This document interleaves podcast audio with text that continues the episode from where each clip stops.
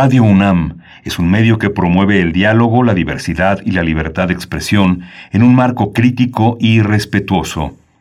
Los comentarios expresados a lo largo de su programación reflejan la opinión de quien los emite, mas no de la radiodifusora.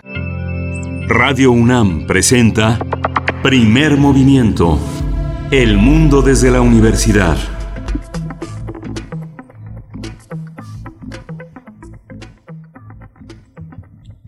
Muy buenos días, muy buenos días. Bienvenidos, bienvenidas. Estamos en primer movimiento en este miércoles 30 de junio de 2021. Son las 7 con 4 minutos.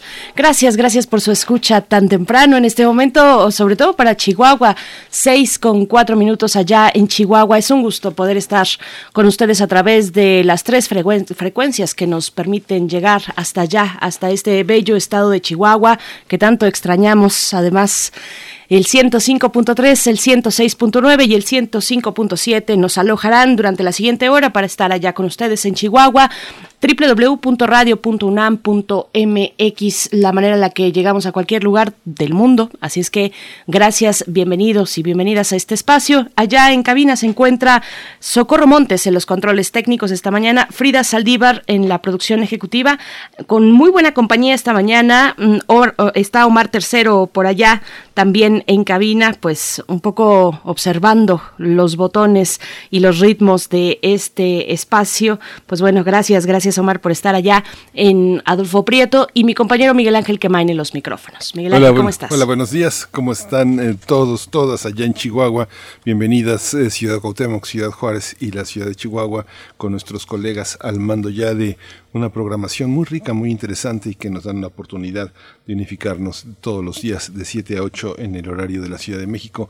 Vamos a tener un miércoles de lectura, el 50 aniversario de las venas abiertas de América Latina. La vamos a tocar con el, tema con uno de los guardianes de este, de este uno de los eh, celosos herederos de esta potente obra de Eduardo Galeano, que está en siglo XXI, con, todos los, con todas las vicisitudes que ha tenido, ya no ha estado en, las, en el candelero de la opinión pública esta venta que se hizo tal vez a espaldas de, los, eh, de, la herencia que dejó Arnaldo Orfila Reinal, pero bueno, será otro tema para discutir. Carlos Díaz es director editorial de Siglo XXI en Argentina, ya hasta el sur, y bueno, él trabajó de primera mano con Eduardo Galeano, este gran escritor, este libro señero para nuestro continente. Tendremos también esta mañana la presencia de Pavel Granados, escritor, colaborador en Primer Movimiento, por supuesto el director de la Fonoteca Nacional, para hablar las fonografías de bolsillo. Vamos a ver qué nos trae esta mañana nuestro querido Pavel Granados. Sí, vamos a hablar también de Pip Show, un libro de fotografía conmovedor, una fotografía del México actual generada a partir de la violencia del narcotráfico, un libro tremendo, muy interesante. Vamos a tratarlo con Iván Ruiz, él es director del Instituto de Investigaciones Estéticas de la UNAM y bueno, un conocedor de esta obra que se ha gestado este al calor de las balas, de la sangre y del dolor de muchas familias. Y bueno, también estaremos eh, compartiendo la poesía necesaria en esta mañana, pero tenemos una invitación también por parte de Vindictas. De Vindictas estaremos eh, precisamente hablando de una nueva convocatoria de Vindictas para un seminario de literatura y de, literatura policíaca eh, hecha por mujeres, así es que los detalles los tendremos más adelante. Sí, vamos a tener también eh, la mesa del día sobre la situación del libro infantil en México y la TAM, Nuevos Retos. Vamos a tratar el tema con Axel Coye. Él es director fundador de la plataforma Pivoco, un, repositorio extraordinario, verdaderamente de una gran posibilidad de consultar una enorme cantidad de libros infantiles de gran belleza, animados. Y vamos a platicar también con Mónica Berña. Ella es editora e ilustradora, lleva más de 25 años dedicada a la investigación y la creación de literatura infantil y juvenil. Ella fundó Alboroto Ediciones, que ganó el el Best Publisher of the Year, otorgado por la Feria de Bolonia, la feria más importante, la más bella del libro infantil en 2020. El año pasado Bolonia dio ese espacio para poder ver. Bolonia es una, es una gran ciudad de libro, libros enormes donde uno resulta pequeñito con los personajes, con los ilustradores, uno ve formados filas y filas de jóvenes y uno piensa que al final de la fila va a encontrar un autor viejo, bigotón, de bigotes blancos, y no, es otro, de 14, 15 años. Vamos a hablar de todo este mundo infantil que es verdaderamente maravilloso. Y bien, bueno, vamos a cerrar esta mañana de miércoles con el doctor Plinio Sosa, académico de la Facultad de Química, colaborador en primer movimiento, para hablar de el nylon y las manos de seda. Es la propuesta para cerrar hoy esta emisión de miércoles 30 de junio. Vamos a ir con nuestro corte informativo sobre COVID-19. COVID-19. Ante la pandemia, sigamos informados. Radio UNAM. La Secretaría de Salud informó que en las últimas 24 horas el número de decesos por enfermedad de la COVID-19 tuvo un incremento de 195 al ubicarse en 232.833 defunciones. De acuerdo con el informe técnico ofrecido ayer por las autoridades sanitarias, los casos confirmados acumulados aumentaron 5.711 al ubicarse en 2.513.164 mientras que las dosis de diferentes vacunas aplicadas contra COVID-19 suman 44.385.584. Los casos activos estimados en el país por la Secretaría de Salud son 35.288. En información internacional, hasta la fecha han sido administradas más de 3 mil millones de dosis de vacunas contra la COVID-19 en todo el mundo, de acuerdo con un recuento de la AFP basado en fuentes oficiales.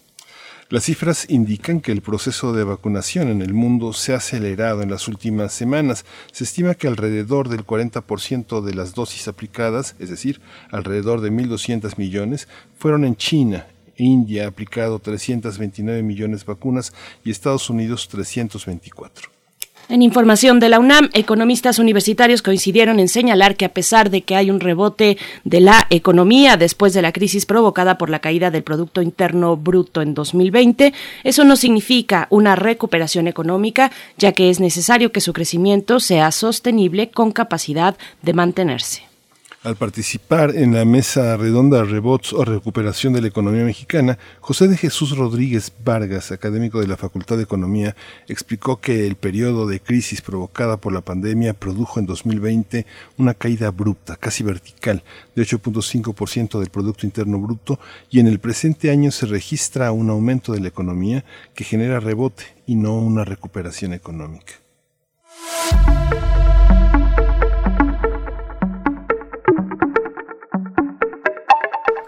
Recomendaciones culturales para el día de hoy como parte de la segunda edición del ciclo de cine Rabiosa, Cine y Orgullo LGBT+, organizado por la Filmoteca de la UNAM y el IMCINE, este miércoles 30 de junio y, domingo 4 de julio se presenta el programa 3 de cortometrajes. Se trata de cortometrajes Inverso, México 2017 de Aarón Álvarez, Identificación Perdida, es una película de 2020 de Axel González. También estará Oasis, es una película de 2017 de Alejandro Zuno y Smoke, Smoke de 2015 de Alejandra Sánchez. Este programa de cortometrajes estará disponible durante 24 horas en la plataforma de Filmin Latino www.filminlatino.mx. No se pierdan, no se pierdan, bueno, pues este segundo momento, la segunda edición del ciclo de cine Rabiosa, Cine y Orgullo LGBT más. Vamos a ir con música, Miguel Ángel. Sí, vamos a escuchar de Mancha de Plátano, no me da pena. No me diga a mí dónde crecer. Yo soy flor del campo, soy hija del sol. Mi amor crece bien donde quieran yo. Porque el suelo es mi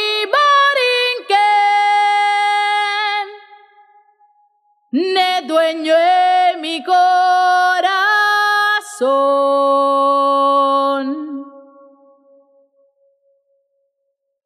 No me va a doler, no, no me da pena. Las flores del campo crecen, crecen donde ya quieran.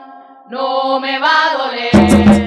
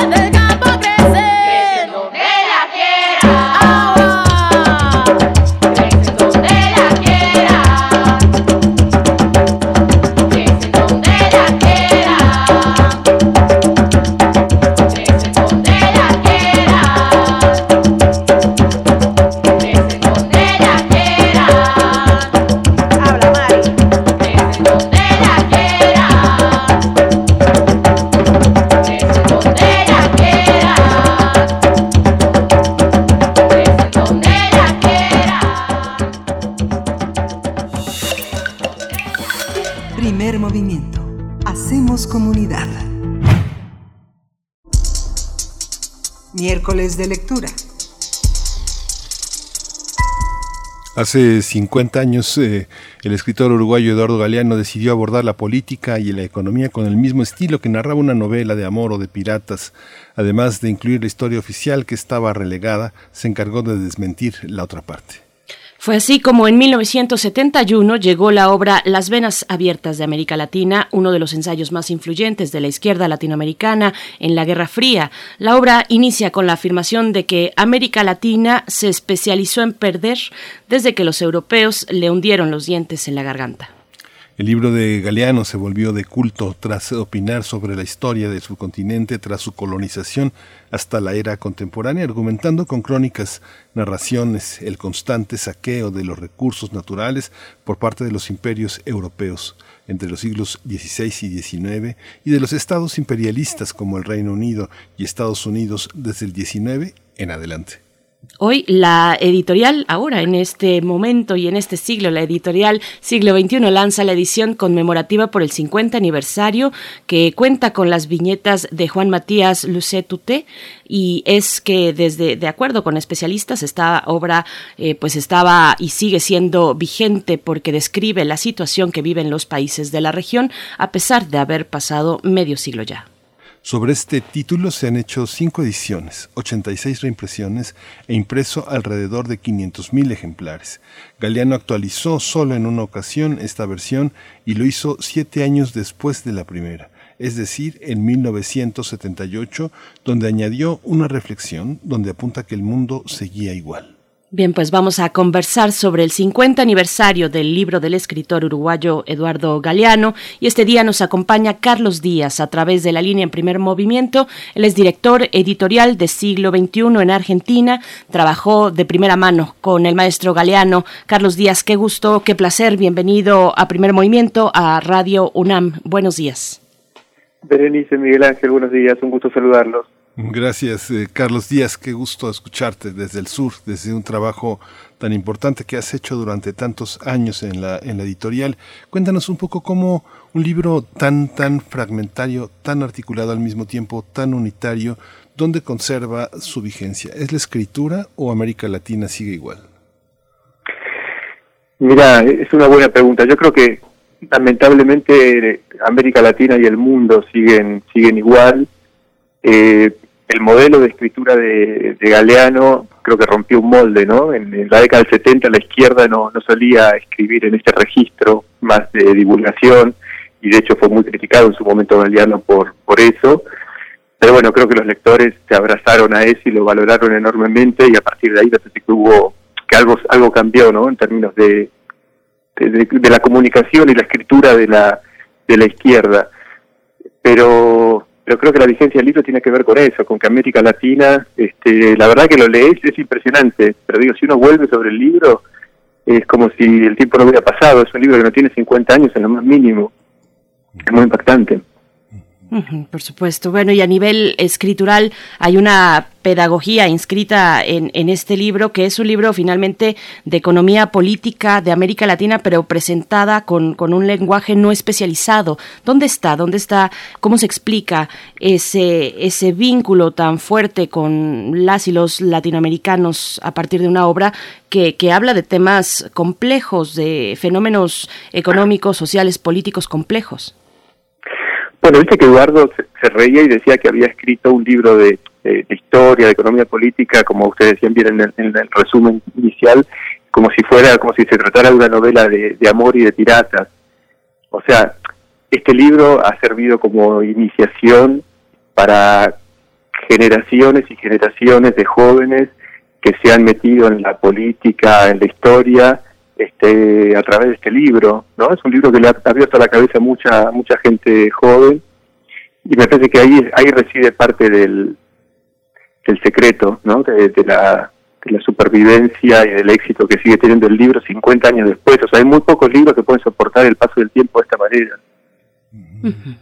Carlos, esta, esta visión de Galeano, Galeano se integró a muchos proyectos narrativos y periodísticos en América Latina ¿Tú crees que, eh, digamos, este, como hablas del registro de una izquierda, pues muy, muy ortodoxa, muy en los, en los cuadros del mundo académico, escribiendo de números, de cifras, este libro es un pionero del periodismo en América Latina? Pensar que Galeano está cerca del periodismo, sus últimos pasos fueron, están en, el periódico La Jornada, donde encontró, en el caso de México, pues la, la, mejor casa para, para, que transitaran sus ideas.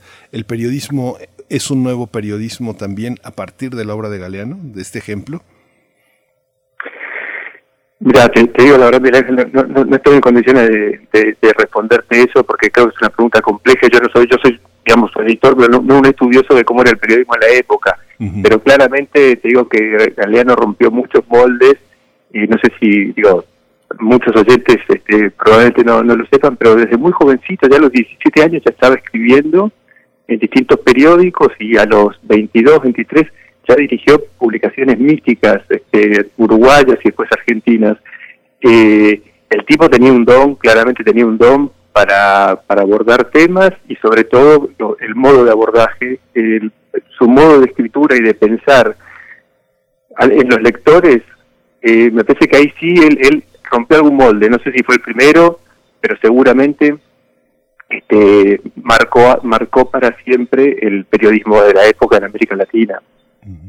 ¿Cómo fue? Y de la jornada te menciono algo que es bonito, que digo que la, jornada claramente era, era su medio, era un diario que la adoraba y, y, todavía cuando cuando voy a la casa de Elena, de su viuda que vive en Montevideo, este todavía sigue recibiendo la jornada y uno va a la casa y están las pilas de periódicos ahí que sigue leyendo y es una belleza ver eso.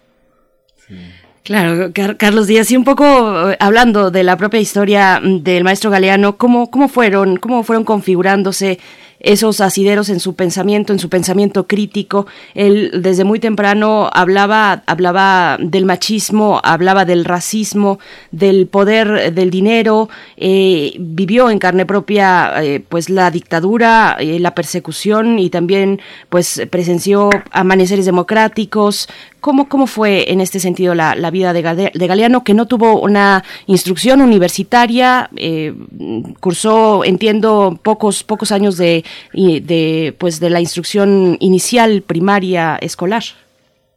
Sí, sí, él venía de una familia como aristocrática, una familia tradicional, de dinero, y él rompió con todo eso, se tuvo una crisis en la adolescencia tardía, y rompió con todo eso y se dedicó a, me parece que a, conectarse con, con, el mundo, este, fue siempre un, hombre muy sensible, muy sensible, también un hombre muy divertido, un hombre muy abierto, un hombre muy conversador, y eso me parece que es lo que decís, Berenice, la agenda de Galeano fue, si lo pensás, muy pionera, bueno, vos mencionabas recién el feminismo, o sea, inclusive dentro de la izquierda, la izquierda tradicional en los 70, el feminismo era un tema muy marginal, inclusive un tema muchas veces mal visto. no era una bandera tradicional de la izquierda. Y Eduardo se, para Eduardo siempre fue un, un tema. Este, las mujeres son uno de los ejes que aparecen siempre en sus en sus libros, no igual que los pueblos originarios, es una cosa que siempre aparece ahí.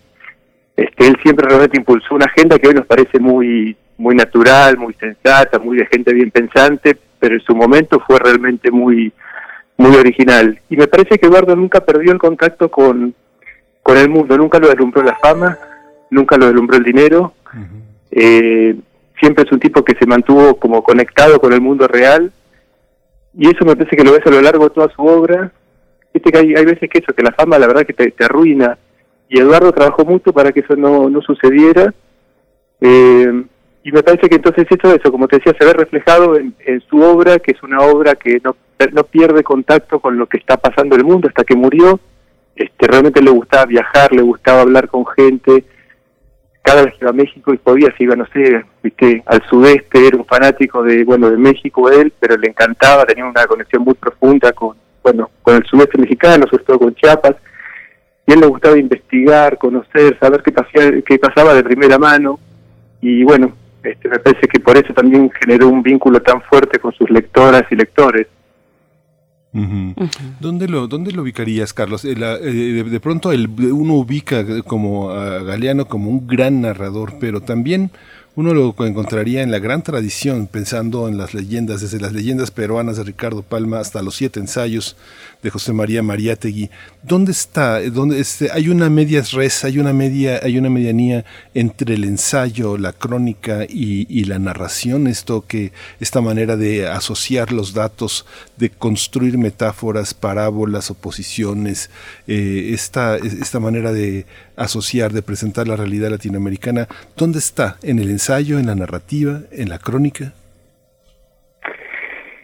Es una, es una buena pregunta, Miguel Ángel. Este, es que es una mezcla de, todo lo que dijiste, porque también ahí Eduardo era como, se tomaba sus licencias y se daba sus gustos. Sí, el género, o sea, lo que él cultivó es como una especie de microrelato, y, y el microrelato, al final de su obra, ¿no? Las Venas es un libro típico, que es, es el único libro que escribió con este tono como más, más de ensayo profundo, agudo, desarrollado de principio a fin. Viste que después fue mutando hacia una cosa más de microrelato, pequeñas historias muy, muy trabajadas, muy poderosas, pero que tienen toques poéticos, eh, se preocupa mucho por la cuestión narrativa, pero también están llenos de datos, son como pequeños ensayos. Entonces es un, es un, es un híbrido su obra, pero me parece que está muy bien lo que, lo que vos planteas, digamos, un cruce claramente no es un, ni un cuentista, ni, o sea, ni un simple narrador. Claramente su, su, su trabajo tiene mucho de, de ensayo, mucho de... Sí, es un cruce claramente entre la crónica y el ensayo.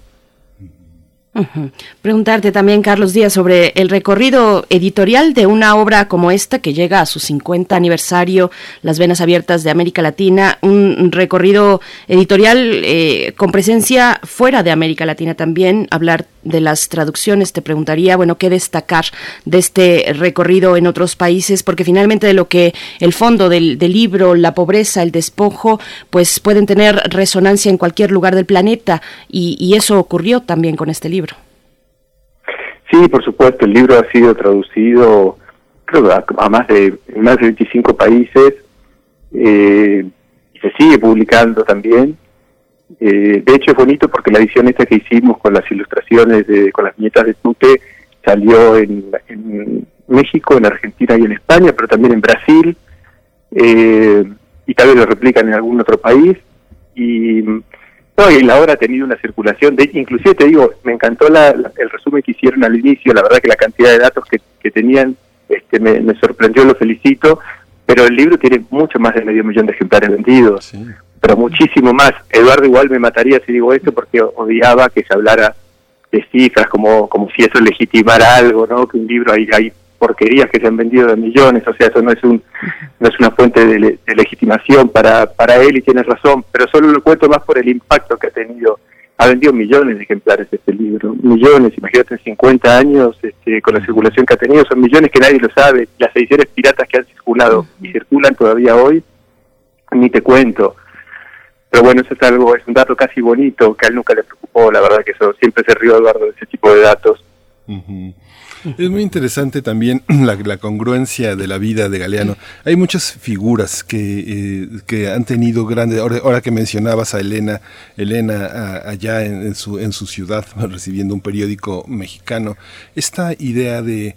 Eh, es, un hombre que eh, idolatraba la idea y vivía para la idea de la pareja, pero no para la idea del matrimonio. Y eso es muy interesante porque en la manera de vivir de ciertos personajes de la izquierda y algunos otros grandes escritores. No sé, pienso en Octavio Paz, esa, esa devoción que construyó alrededor de eh, lo que él llamaba el amor, el, amor perdurable, es una parte eh, muy interesante y también eh, lo, lo, coloca en un terreno de la, de la, de la compasión. En México lo tuvimos, uff, muchísimas veces. Estuvo muchas veces en la feria del libro de minería y pudimos convivir y estar con él y darnos cuenta de que efectivamente lo que dices no era un ser impostado, era un ser muy generoso.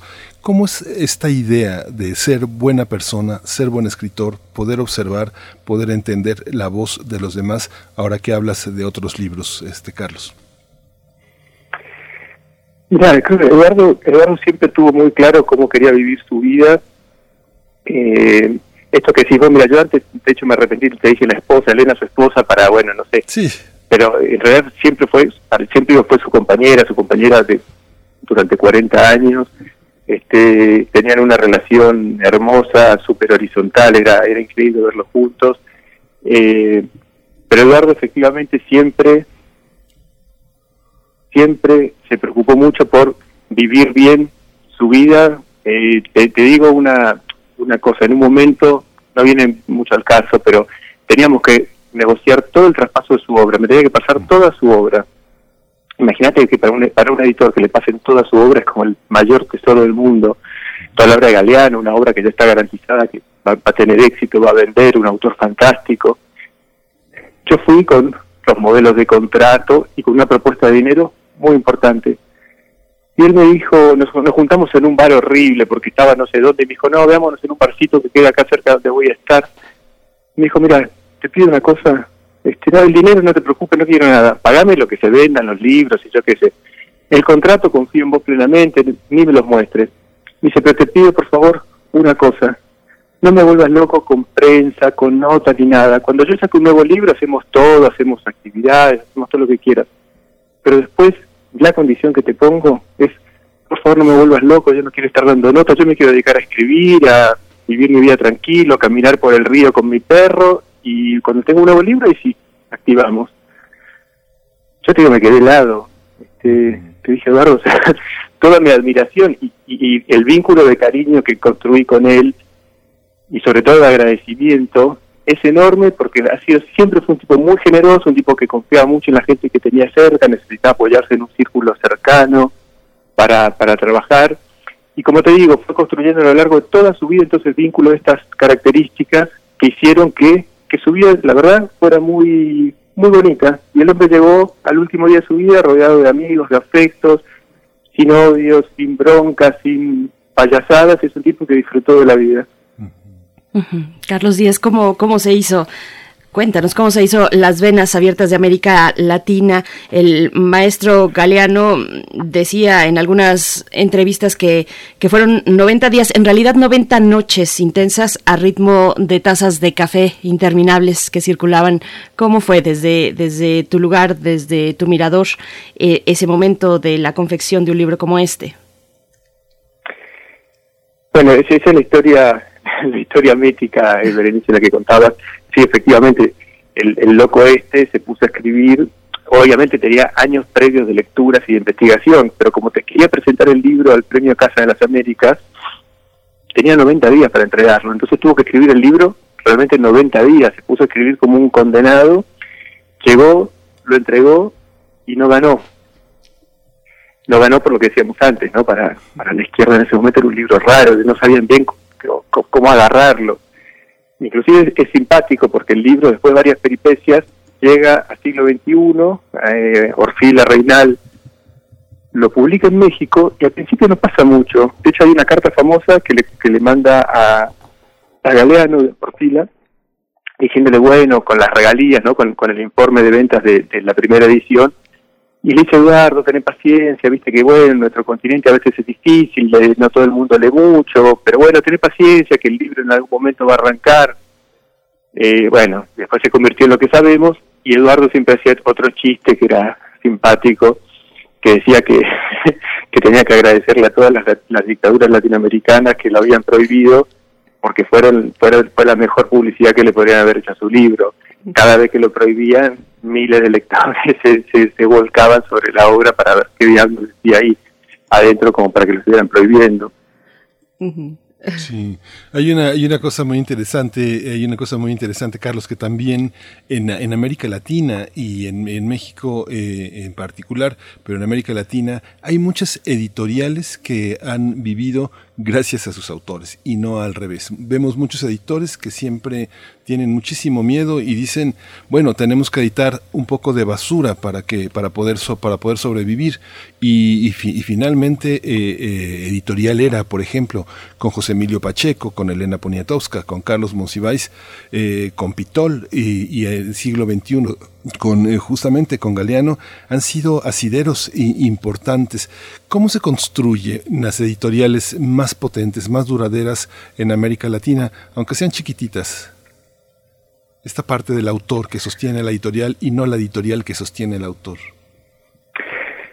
Mira, es, es, una muy buena pregunta porque es, es todo un desafío, te digo, construir una editorial antes y ahora, pero ahora creo que es peor todavía con la concentración editorial que ha habido, es muy difícil construir una editorial desde la periferia. Claramente América Latina es la periferia y desde aquí tener que competir con, competir con las editoriales españolas es muy, muy difícil. Entonces sí, la verdad que hay que tener toda una estrategia pensada y elaborada y yo creo que sí, que digamos que esto que, mencionas de publicar basura, yo creo que no, que, que una vez que uno abre esa puerta, toma ese camino, termina en cualquier lado, te vas al, al demonio. Yo creo que no hace, no hace falta publicar basura, pero bueno, a veces sí, lamentablemente a veces tenés que abrir un poco la cabeza y buscarle vueltas, buscarle vueltas, es que tener un lenguaje moderno, un poco como lo que decíamos de Galeano, ¿no? En la época, o sea, vos podés ser una editorial sofisticada, una editorial de avanzada, una editorial progresista o de izquierda, llámala como quieras, pero eso no quiere decir que tengas que hacer los libros feos, con un diseño malo, o que los abras y se te partan en dos, o, no hacer publicidad o despreciar el marketing. Yo creo que uno tiene que tomar las herramientas hoy de una gestión moderna, hacer una, un trabajo bien hecho, profesional, pagarle a los autores. Y en una época era bueno, como bueno, somos un proyecto cultural de izquierda, bueno, los autores que no nos vengan a, pedir las regalías que quieren que quebremos. Entonces yo creo que, que, que hay que hay que ir a eso, ¿no? Hacia modelos muy profesionales de gestión para poder competir, competir y no desaparecer pero sí es fundamental no perder nunca tu espíritu ni tu perfil. Cuando uno, como te digo, cuando uno abre la puerta de decir, publico una porquería para vender y compensar y poder seguir manteniendo abierta mi, colección de poesía, creo que es porque ya estás muerto. Ahora que hablabas de, tirajes, de, números, eh, de, copias pirata, incluso también pensaba yo en las fotocopias, fotocopias de estudiantes que pasan de mano en mano entre estudiantes de preparatoria. Mm, generaciones enteras crecimos, y lo sabemos, con las ideas de Galeano explicándonos el, lugar en que nacimos, el lugar de América Latina en el mundo, eh, en fin, y con esta manera brillante de dar en frases simples, pues una gran pedagogía y procesos sociales complejos. Pero mm, te, pregunto, Carlos Díaz, ¿cómo llega esta obra a sus 50 años, a 50 años de su publicación? ¿Con qué otras ideas y obras está dialogando en este momento las venas abiertas de América Latina? Eh, ¿Dónde está esa izquierda hoy? Eh, ¿Está en la memoria? ¿Está en el recuerdo? ¿Está? ¿Dónde está? Ay, Berenice, qué pregunta. Este, una gran pregunta difícil. Eh, mira, hay algo ahí que me parece que está viva en, muchas izquierdas. Como te digo, creo que Eduardo fue leído por muchas generaciones. De hecho, es, bonito, bueno, usted dice que lo han visto cuando él hacía sus lecturas masivas, que vos veías que iban desde chicos y chicas de 15, 16 años hasta señores, señoras de 70 años escuchando, ¿no? Entonces yo creo que tiene múltiples lectores, digamos que la obra de Galeano hoy está viva de muchas maneras en la cabeza de esa vieja izquierda, también en la cabeza de chicos jovencitos que inclusive hacen lecturas tal vez mucho más sencillas, eh, como más iniciáticas de la obra. También hay gente, viste, que hace que hay un costado, bueno, como decías vos, de estas frases bonitas de Eduardo, que es el libro de los abrazos, por ejemplo, es un libro que circula mucho entre gente que tal vez no le interesa mucho la política, pero le encantan las historias, no sé, la del mar de fueguitos, como entran más por ese lado a la obra de Galeano, se fascinan, pero que tal vez gente politizada. Después hay otro sector que son los lectores de la gente fanática del fútbol, que tal vez la política les importa poco, o tal vez les importa mucho también y les gusta por eso Galeano, pero digo, Galeano ha circulado por tantos mundos, entonces yo creo que está, que un poco el secreto es ese, ¿no? Está vivo en muchos mundos y que la obra como se puede leer de distintas maneras, se le puede ver de distintos lugares, eh, no es una obra dura, rígida, que te baja línea, que te adoctrina. Entonces me parece que la gente se lo puede apropiar de distintos lugares y me parece que esto es algo de, es uno de los secretos de la supervivencia, ¿no? Por supuesto. Hay una cosa en Galeano también que bueno, esta esta cosa que yo no sé cómo lo observas, Carlos, el tema el tema de la prensa. En el en el sur, en el cono sur hay, hay buena prensa, hay buena prensa, buenos buenos suplementos en, en, en, Uruguay, en Paraguay, en Chile, en Argentina, son es el lugar es el lugar de la edición de, la, de, la, de los grandes suplementos. ¿Por qué esta, esta visión de un poco de estar enchinchado con el periodismo? Yo lo vi muchas veces que muchos jóvenes con revistas muy pequeñitas que a veces no llegaban ni a cinco ediciones, ni una sobrevivencia muy pequeña, Galeano les entregó textos, textos pequeños, textos coyunturales, pero no se negaba a la parte periodística.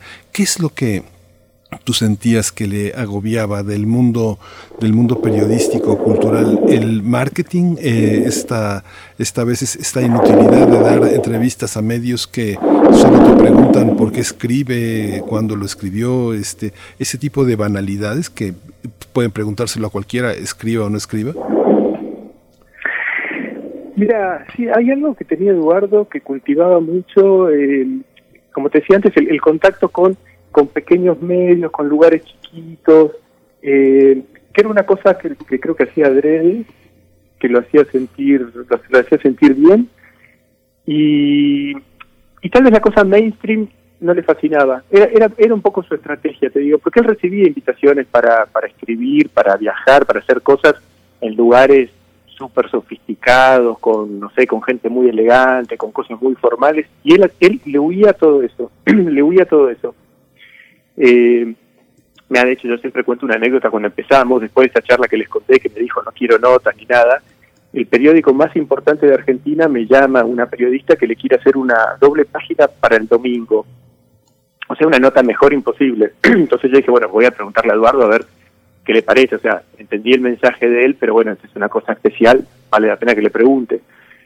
Hablo con Eduardo y me dice, no, Carlitos, decirles que no, que bueno, agradecele mucho porque era un tipo muy respetuoso del trabajo de los otros, decirle que no, explicarle que estoy muy ocupado escribiendo nuevos libros, que cuando salga, bueno. Te digo que no a la periodista, listo. Y al mes voy caminando por la calle Corrientes, que es aquí una avenida llena de, de librerías y, bueno, puestos de periódicos, y veo una tapa de una revista enorme con la cara de Galeano una revista de unos chicos de izquierda, que también una revista muy chiquitita, subestada. La compro, me siento en un bar a leer y empieza la nota diciendo, bueno, nos recibió Galeano en su casa, estamos muy contentos y agradecidos, nos, nos había dado una hora para la entrevista, pero al final este, fue tan agradable todo que nos quedamos varias horas charlando con, con Galeano y no sé qué. Y ese era Galeano en estado puro, o sea, estos chicos, para una revista que habrán hecho, no sé, mil ejemplares, este, estuvo horas en su casa platicando súper a gusto y tal vez la idea de recibir a la periodista de este supermedio este, le da pereza, ¿no? le interesaba tanto, no le entusiasmaba. Y esa fue un poco la estrategia a lo largo de toda su vida. Nos vamos acercando al cierre de esta charla en la que conmemoramos 50 años de este gran libro del uruguayo Eduardo Galeano. Por aquí nos dicen en redes sociales que por qué lo maestreamos. Eh, es muy raro cuando maestrean a gente como Galeano. Bueno, me parece que es con, con mucho respeto, con mucho cariño, con esa cercanía de quien eh, formó parte fundamental de, de nuestras ideas desde, desde muy jóvenes, generaciones enteras, leyendo a Galeano en América Latina. Y bueno, estamos conversando con Carlos Díaz, director editorial de Siglo XXI Argentina, quien trabajó pues de primera mano con Eduardo Galeano, como ya nos ha mostrado en estas distintas anécdotas. Una de ellas el fútbol, la pasión de Galeano por el fútbol. Bueno, todo, todos tenemos defectos y, bueno, ahí está el maestro Galeano con el fútbol, pero, pero ahí también en el fútbol veía eh, Galeano una eh, explicación también de lo político. Eh, ¿Cómo era esta relación con, con el fútbol y Eduardo Galeano? Carlos Díaz. Bueno, tenía el, doble cruce, ¿no, Eduardo? Eduardo era un fanático del fútbol, era era famosa la anécdota de que cuando había un mundial, cada, cada mundial el tipo ponía un cartelito en la puerta de su casa que decía cerrado por fútbol, porque era su pasión, el tipo veía todos los partidos y qué, sé yo. O sea, era un fanático, pero al mismo tiempo que tenía una mirada crítica del fútbol, del fútbol esto, del negocio del fútbol, del escándalo de eso de los del negocio de los negociados, este, eso lo exasperaba y lo denunció sistemáticamente, pero es un tipo que no podía, era una adicción que tenía, no podía dejar de, ver fútbol y de hablar y de, y de disfrutarlo. Eh, yo siempre me reía porque yo no sé nada de fútbol, cuando digo nada es nada, y siempre le decía Eduardo, soy tu peor compañero, porque siempre cuando salíamos o cuando nos íbamos a cenar, a él le gustaba mucho ir a cenar, o sea, juntarlo en mi oficina era era imposible, más de media hora no, no, soportaba estar, pero ir a cenar le encantaba, así que, que lo nuestro era muchas cenas y muchas charlas, y yo le decía, de fútbol, estás muerto conmigo, o sea, no me cuentes, no hablemos mucho porque te voy a hacer como un bobo de los que preguntan, ¿y quién es este? ¿Y qué pasó? Y no conoce nada. Así que siempre nos reíamos por, por eso, pero, pero bueno, efectivamente era proverbial su pasión por el, por el fútbol. Sí, y hay una, hay una parte de, la, de los grandes cronistas y de los grandes periodistas argentinos que el fútbol es una, es una verdadera pasión y han hecho verdadera poesía de la narrativa de partidos, verdaderas épicas, digamos que eh, puede estar la orestiada calcada en un eh, partido de fútbol, alguien puede ser un Ulises o un Penélope en la portería, eh, portería. es algo Increíble. Y también por último ya, Carlos, ya te exprimimos, pero la parte con México, el el comandante Galeano era parte de el imaginario en el que en, el, en el reloj que el subcomandante Marcos eh, decía que tenía en la mano derecha es un reloj que consultó también Galeano y la, y la América las venas abiertas de América Latina tiene también ese autor de las venas abiertas tiene dos relojes uno en cada mano el tiempo del tiempo indígena y el tiempo de Occidente. Cómo, cómo, cómo está México en la obra de Galeano Carlos Díaz bueno, mira, hay países que aparecen de manera recurrente y México yo creo que es, yo creo que es los que aparece con más fuerza. Argentina, Uruguay, Guatemala, que era otra de sus, de sus pasiones, este, de sus, de sus grandes amores, que bueno, hoy nosotros, viste, también hacemos estas, estas divisiones entre Guatemala, México, pero para la, digamos, para la cultura maya es, las fronteras esas no importan y Eduardo lo veía un poco también en esa en esa clave, ¿no? Desde las fronteras para él no eran una cosa tampoco tan significativa, nunca tuvo esa cosa de que yo nací en Uruguay, soy uruguayo y eso es un gran valor en sí mismo. Me parece que, Eduardo no, ese, ese, tipo de nacionalismo chafa, como dirían en México, nunca le nunca le significó absolutamente nada. Pero México es un es uno de los pilares de la obra de Eduardo. Cualquiera que lee Memoria del Fuego, ni hablar de las venas, y después cualquier libro de cualquier cualquiera de los otros libros México está presente eh, permanentemente. Mira no quiero ser malo no sé en, el fútbol que creo que a pesar de que es muy poco no sé cuánto aparece el fútbol tal vez en, los libros de, de sin querer herir a nadie en México. Ahí no lo sé pero en el resto está sumamente presente Bien, pues eh, Carlos Díaz, un último comentario sobre esta edición conmemorativa por el 50 aniversario del lanzamiento de las venas abiertas de América Latina, viñetas de Tute. Eh, cuéntanos un poco al respecto, por favor. Mira, queríamos hacer algo importante, jerarquizar la, la edición, hacer algo para el aniversario, pero conociéndolo Eduardo, no quisimos ponerle ni prólogos ni presentaciones de terceros que explicaran cómo leer el libro cómo entrarle, porque sé que nos, nos, habría matado. Entonces lo que nos pareció más interesante es esto, invitar un, un ilustrador. En un momento quisimos que fuera una ilustradora mujer, buscamos después a varias, a ver si, no sé, le dimos muchas vueltas y la verdad que siempre el que nos terminaba cerrando era, era Tute, que es un genio, no sé si vieron el trabajo que hizo adentro, pero pero para mí es perfecto, estamos como muy contentos, creo que dialoga muy bien con la obra porque tiene algo en común con Eduardo, esto de, no bajar línea, ¿no? Son como bastante como metafóricas, te meten en clima, pero no te, no te, no es el dibujito que te dice cómo pensar, ¿no? Que te dice buenos, malos, este, me parece que, bueno, qué es lo que queríamos hacer, qué es lo que a Eduardo le, le hubiera gustado y no queríamos eso, intervenir el texto, no queríamos tocar nada, así que cualquier lector va a encontrar el el libro intacto, el libro de siempre, pero bueno, la verdad que lo rediagramamos, tiene mucho más oxígeno, una tipografía con un cuerpo más grande, eh, lo cambiamos de formato también, o sea, para mí el libro quedó precioso, muy, muy alegre y me parece que va a ayudar mucho también a, acercar a nuevos lectores, esto que decíamos de, chicos y chicas jóvenes, que, que, es como una puerta de entrada a la historia, a la política, bueno, me parece que se van a sentir muy a gusto con esta, con esta edición. Eso espero, por lo menos.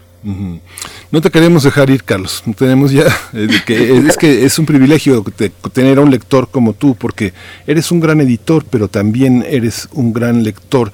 ¿Cómo vislumbras hoy eh, este, en, un ámbito de, la, de una editorial tan importante para el sur mucho de la, de la filosofía, de la, de la liberación, de la, del mundo marxista, del mundo del psicoanálisis, de la filosofía en América Latina, se ha editado en las páginas del siglo XXI? Sabemos en México que hoy hay otro tipo de problemas con la editorial. Sin embargo, no se puede, no se puede negar todo ese pasado. ¿Cómo ves desde Argentina, desde esta, esta, esta crisis eh, pandémica, eh, cómo afecta, detiene, propone eh, nuevas miradas a quienes tenemos que seguir, que se editan desde allá, que vienen desde, desde el sur, desde tu mano de lector? ¿Qué hay que leer? ¿Qué hay que buscar? Te digo, yo estoy encontrando mucha vitalidad y no es un discurso demagógico, ¿eh? pero en, en, gente joven y en gente muy vieja. Gente joven porque es gente que se está animando también a tomar caminos distintos del de la academia dura. ¿Viste? Lo que pasó durante, durante un, las últimas décadas es que la academia está introduciendo rigideces tremendas en la carrera de los académicos y académicas que los hacen dejar de pensar, los hacen, los vuelven especialistas en microtemas, cada vez más chiquitos, no saben lo que pasa al lado, entonces nos cuesta mucho encontrar académicos que tengan una mirada general sobre el mundo, ¿no? Se sienten muy cómodos en un espacio muy chiquitito. Entonces creo que la gente más más grande de otras generaciones que tal vez no padeció tanto eso, puede levantar un poco la cabeza y ofrecernos una mirada general sobre lo que está pasando en el mundo, o la gente más joven que no tiene ganas de hacer ese recorrido y que se está permitiendo como hacer lecturas más interdisciplinarias, de romper un poco ese, ese, ese esquema tan rígido de la academia y pensar. Pero yo digo como editor, me cuesta mucho a veces encontrar buenos trabajos eh, académicos que se animen a escribir más allá de sus especializaciones, ¿no? cruzar esa frontera y animarse a ser libres. Yo trabajo muchísimo para hacer eso, muchísimo, casi te diría que es el centro de mi trabajo. Publicamos muchísimos libros académicos también, pero te digo, vos me preguntás libro más de intervención, libros que reflexionen sobre la coyuntura, sobre la realidad, que siempre es riesgoso, porque la realidad es cambiante y no puede quedar siempre mal parado. Eh, es una de mis obsesiones, porque yo creo que una editorial como siglo XXI lo que tiene que ofrecer, además de sus colecciones académicas, digamos, clásicas, es también ofrecer una mirada sobre el presente y sobre el futuro en una clave también más de reflexión, más ensayística, ¿no? Para tratar de entender este, lo que pasa en el, en el mundo. Y ese es un desafío y que, creo que a veces este, sorteamos con éxito y muchas veces fracasamos, pero bueno, me, me, me encanta, me encanta y a muchos de nuestros autores y autoras les fascina el desafío y nos acompañan en eso.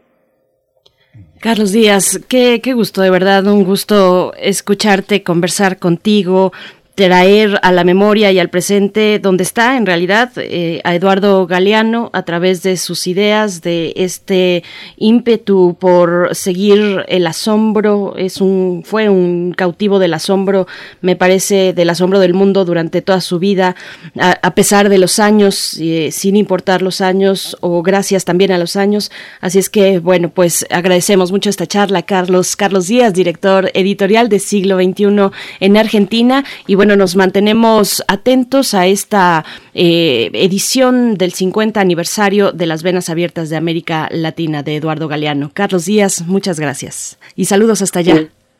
Muchas gracias, un gustazo haber hablado con ustedes y con todos los oyentes de Radio UNAM. Gracias. Gracias. Pues vamos a escuchar precisamente un extracto de la voz de Eduardo Galeano. ¿Qué tal si deliramos por un ratito? ¿Qué tal si clavamos los ojos más allá de la infamia para adivinar otro mundo posible? El aire estará limpio de todo veneno que no provenga de los miedos humanos y de las humanas pasiones. En las calles los automóviles serán aplastados por los perros. La gente no será manejada por el automóvil, ni será programada por el ordenador, ni será comprada por el supermercado, ni será tampoco mirada por el televisor. El televisor dejará de ser el miembro más importante de la familia y será tratado como la plancha o el lavarropas. Se incorporará a los códigos penales el delito de estupidez que cometen quienes viven por tener o por ganar en vez de vivir por vivir nomás, como canta el pájaro sin saber que canta y como juega el niño sin saber que juega. En ningún país irán presos los muchachos que se nieguen a cumplir el servicio militar, sino los que quieran cumplirlo.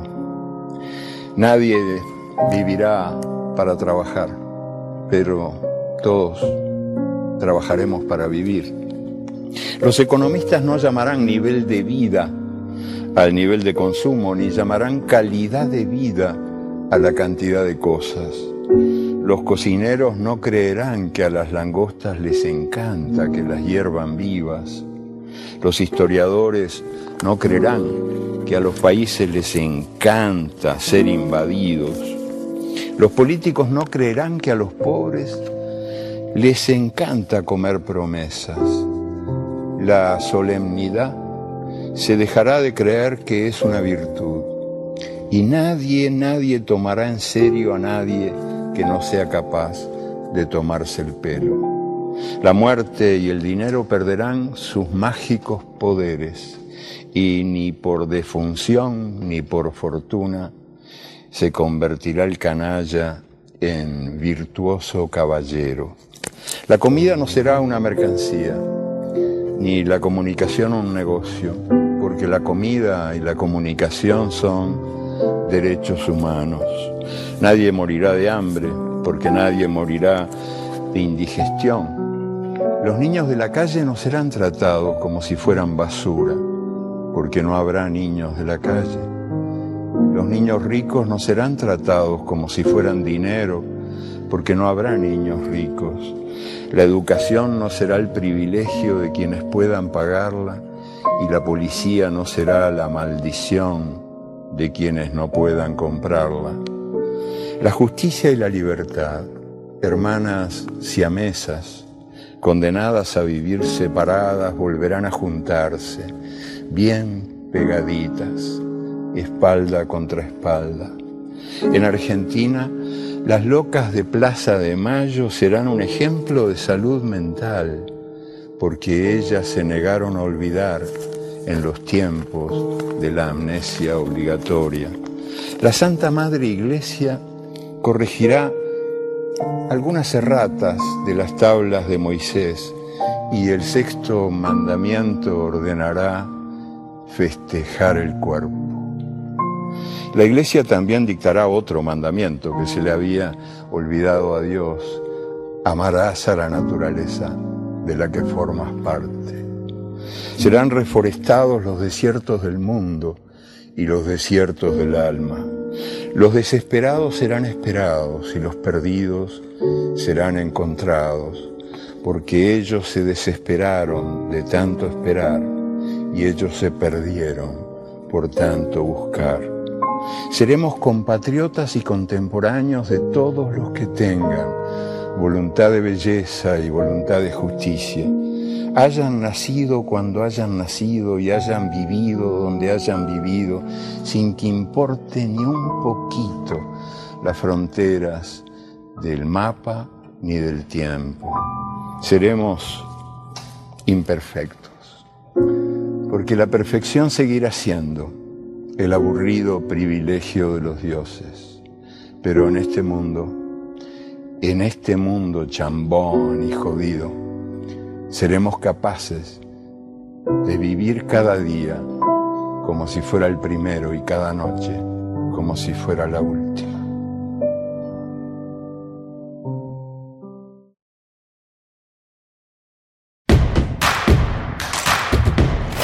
Encuentra la música de primer movimiento día a día en el Spotify de Radio UNAM y agréganos a tus favoritos.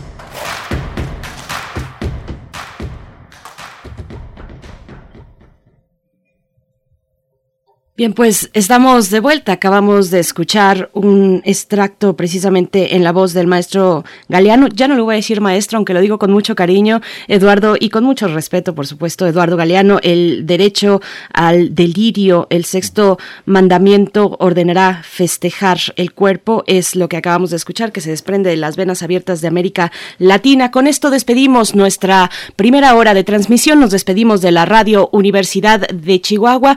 Eh, Granados estará la próxima semana con nosotros. Esta semana no pudo asistir a este encuentro que tantos seguidores tiene. Nos contamos entre ellos, por supuesto, pero le mandamos un abrazo fuerte a Pavel Granados. Vamos al corte y volvemos a primer movimiento. Ah, viernes. Ya lo dijo Sófocles, creo. El hombre es un ser maravilloso. Sí, amo. La verdad es que me joroba un poco con esa risita. Ah, viernes, viernes, hay cosas que los indios como tú no pueden comprender a pesar de lo mucho que los ayudamos a diplomarse en las mejores universidades. La noción de progreso te está vedada, viernes. Mi pobre viernes. Adiós, Robinson. Radiodrama grabado en 1977 con el guion original de Julio Cortázar. Sábado 3 de julio. Sábado 3 de julio. A las 20 horas. Radio UNAM. Experiencia sonora. Tú y yo sabemos que los partidos políticos tradicionales son los peores evaluados en la historia de México. Tienen la peor reputación en las encuestas y hacen de la política su forma de vivir. Equidad, libertad y género es conformado por ciudadanos, convertido en partido local en la Ciudad de México. Somos Elige, ciudadanos conscientes, trabajadores con dignidad. Queremos enriquecer a México. Acércate, Elige. Regístrate en www.partidoelige.org.mx. Nosotros ya elegimos. Ahora tú elige. Mensaje dirigido a militantes y afiliados del partido. Cada segundo en algún lugar, alguien necesita sangre. En situaciones de emergencia como la actual pandemia de COVID-19, todas y todos debemos tener acceso a transfusiones de sangre segura cuando se necesiten. Tu donación puede salvar tres o más vidas. Infórmate al número 55 63 92 22 70. Dona sangre por amor a la vida. Centro Nacional de la Transfusión Sanguínea. Secretaría de Salud. Gobierno de México. Creemos en el poder sanador de la música. Temporada de verano 2021 de la Orquesta Sinfónica de Minería presentará en su primer programa Homenaje a Chávez y Copland, bajo la dirección de Carlos Miguel Prieto. Fanfarria para el hombre común de Aaron Copland, Tocata para percusiones de Carlos Chávez, Ronda de Leonardo Velázquez, Adagio para cuerdas de Samuel Barber y Primavera en los Apalaches de Copland. Disfruta de este programa las veces que quieras vía streaming, desde el sábado 3 de julio a las 10 horas hasta el domingo 4 de julio a las 23.30 horas. Consigue tus boletos en www.minería.org.mx. Una celebración a la relación entre México y Estados Unidos. Orquesta Sinfónica de Minería.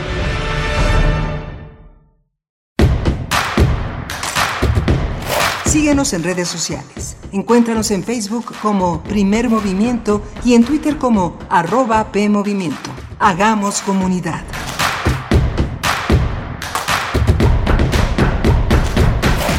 Estamos ya de vuelta en primer movimiento. Bienvenidos, bienvenidas a esta segunda hora. Iba a decir tercera, no, todavía no. Tenemos mucho por delante y una hora muy interesante que no nos queremos saltar. Así es que bienvenidos a esta segunda hora aquí en primer movimiento.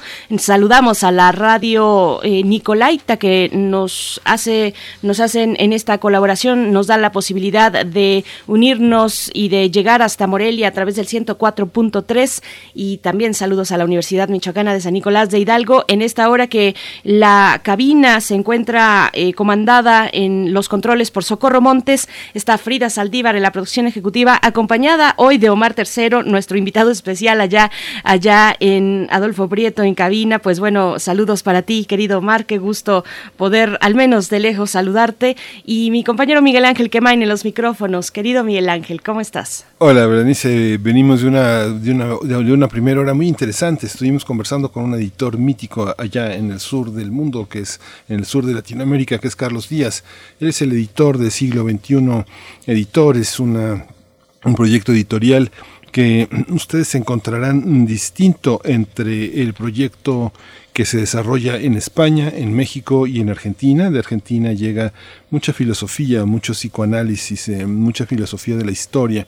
Y Carlos Díaz es, ha sido el responsable de editar toda esta serie de maravillas que nos llegan importadas bajo el sello del siglo XXI y hablamos del 50 aniversario de las venas abiertas de América Latina, este libro, este gran libro de Eduardo Galeano Berenice le dice maestro, el subcomandante Marcos le decía comandante Galeano, pero eh, es un maestro involuntario, es un maestro que ejerce una pedagogía que, que, predica eh, con el ejemplo. Cuando uno se acerca a los grandes maestros chinos en el kung fu, en el tai chi, ellos no se dicen maestros, se dicen que ponen el ejemplo de lo que hacen para que uno para que uno lo siga. Así era Galeano, el ejemplo de congruencia personal y literaria, Berenice. Por supuesto, y con un humor que le caracterizaba, decía, eh, en algún momento veía yo en una entrevista que le realizaban a Eduardo Galeano, hablando, le preguntaban sobre las venas abiertas de América Latina y pensaba, decía él, pues cada que me preguntan pienso que los vampiros están de moda, están de moda en, en América Latina y, se reía y soltaba una carcajada. Entonces, bueno, tenía estos, eh, estas, estos momentos de dedicar a, a distensar, a a, generar una empatía también, eh, pues que, todos que todos fuimos testigos a, partir pues de esta esta obra magnífica, fundamental para entender nuestra propia historia, nuestra memoria, una memoria con dignidad incesante eh, que aparece en este libro de las venas abiertas de América Latina, 50 aniversario, y estuvimos eh, conversando sobre sobre esta obra con Carlos Díaz en la hora anterior, director editorial de siglo XXI en Argentina. Y para esta hora, para esta hora, en unos momentos más, conversaremos con Iván Ruiz, director del Instituto de Investigaciones Estéticas de la UNAM, sobre un, libro de verdad muy interesante titulado Peep Show.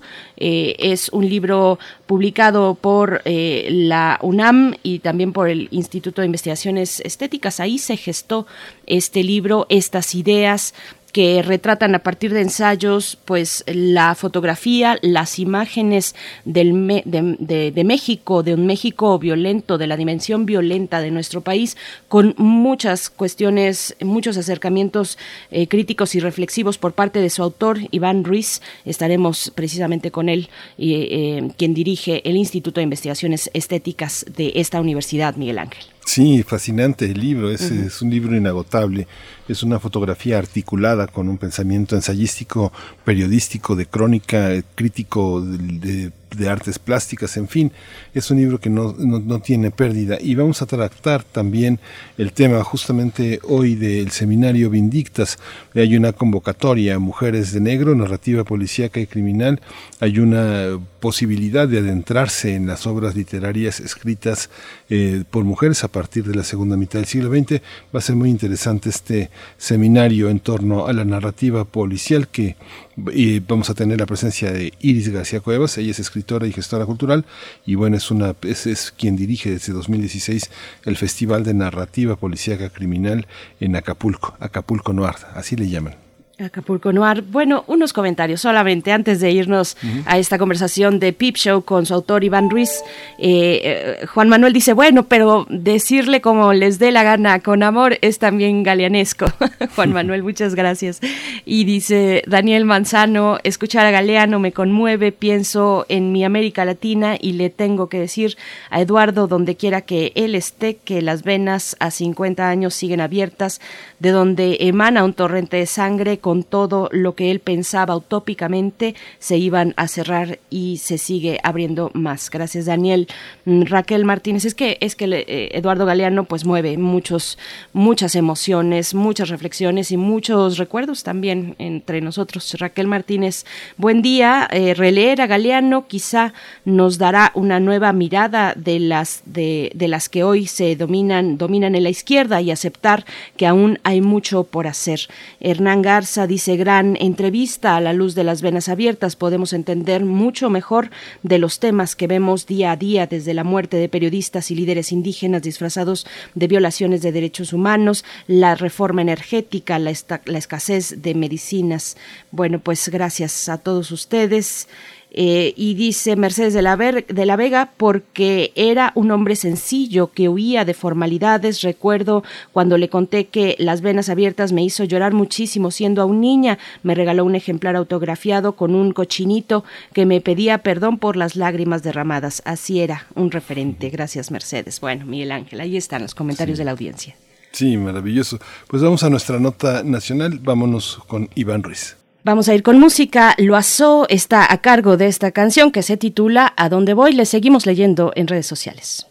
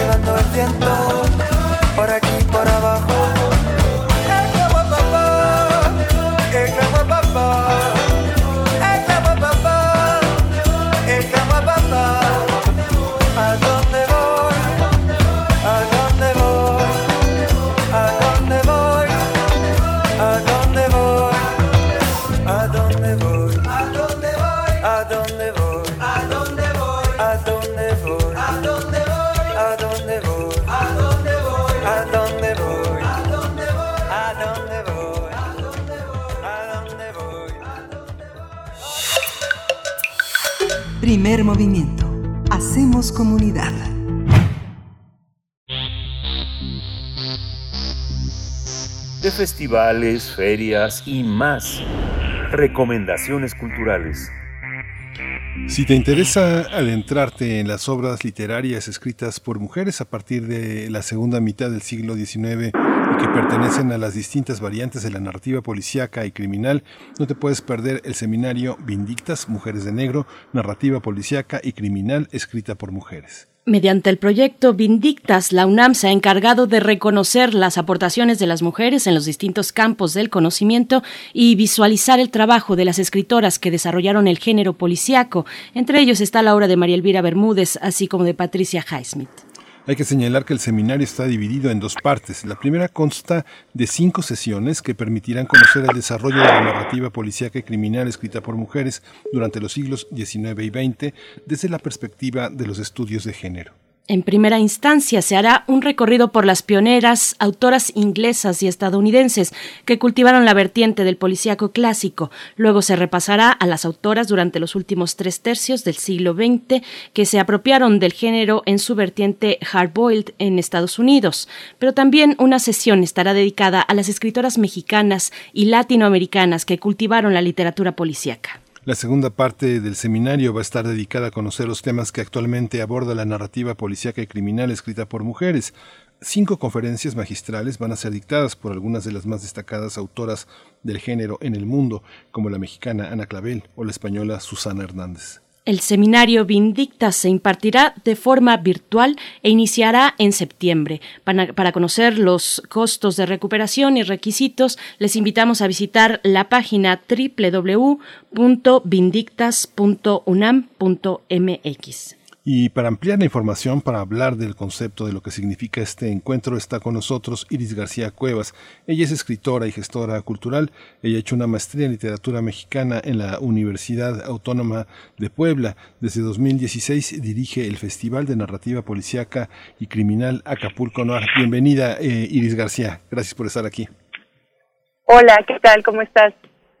Iris García Cuevas, bienvenida, muchas gracias de verdad y nos entusiasma mucho este nuevo capítulo, este nuevo paso de Vindictas, del universo de Vindictas que ahora nos trae pues este seminario para conocer y seguir la ruta del género policíaco en otras latitudes pioneras, ya lo decíamos, Estados Unidos e Inglaterra y también cómo recala en México. Esa sería la primera pregunta para ti, Iris, eh, ¿de dónde abreva la literatura policíaca escrita con mujeres, con ese énfasis y ese ángulo en nuestro país, Iris?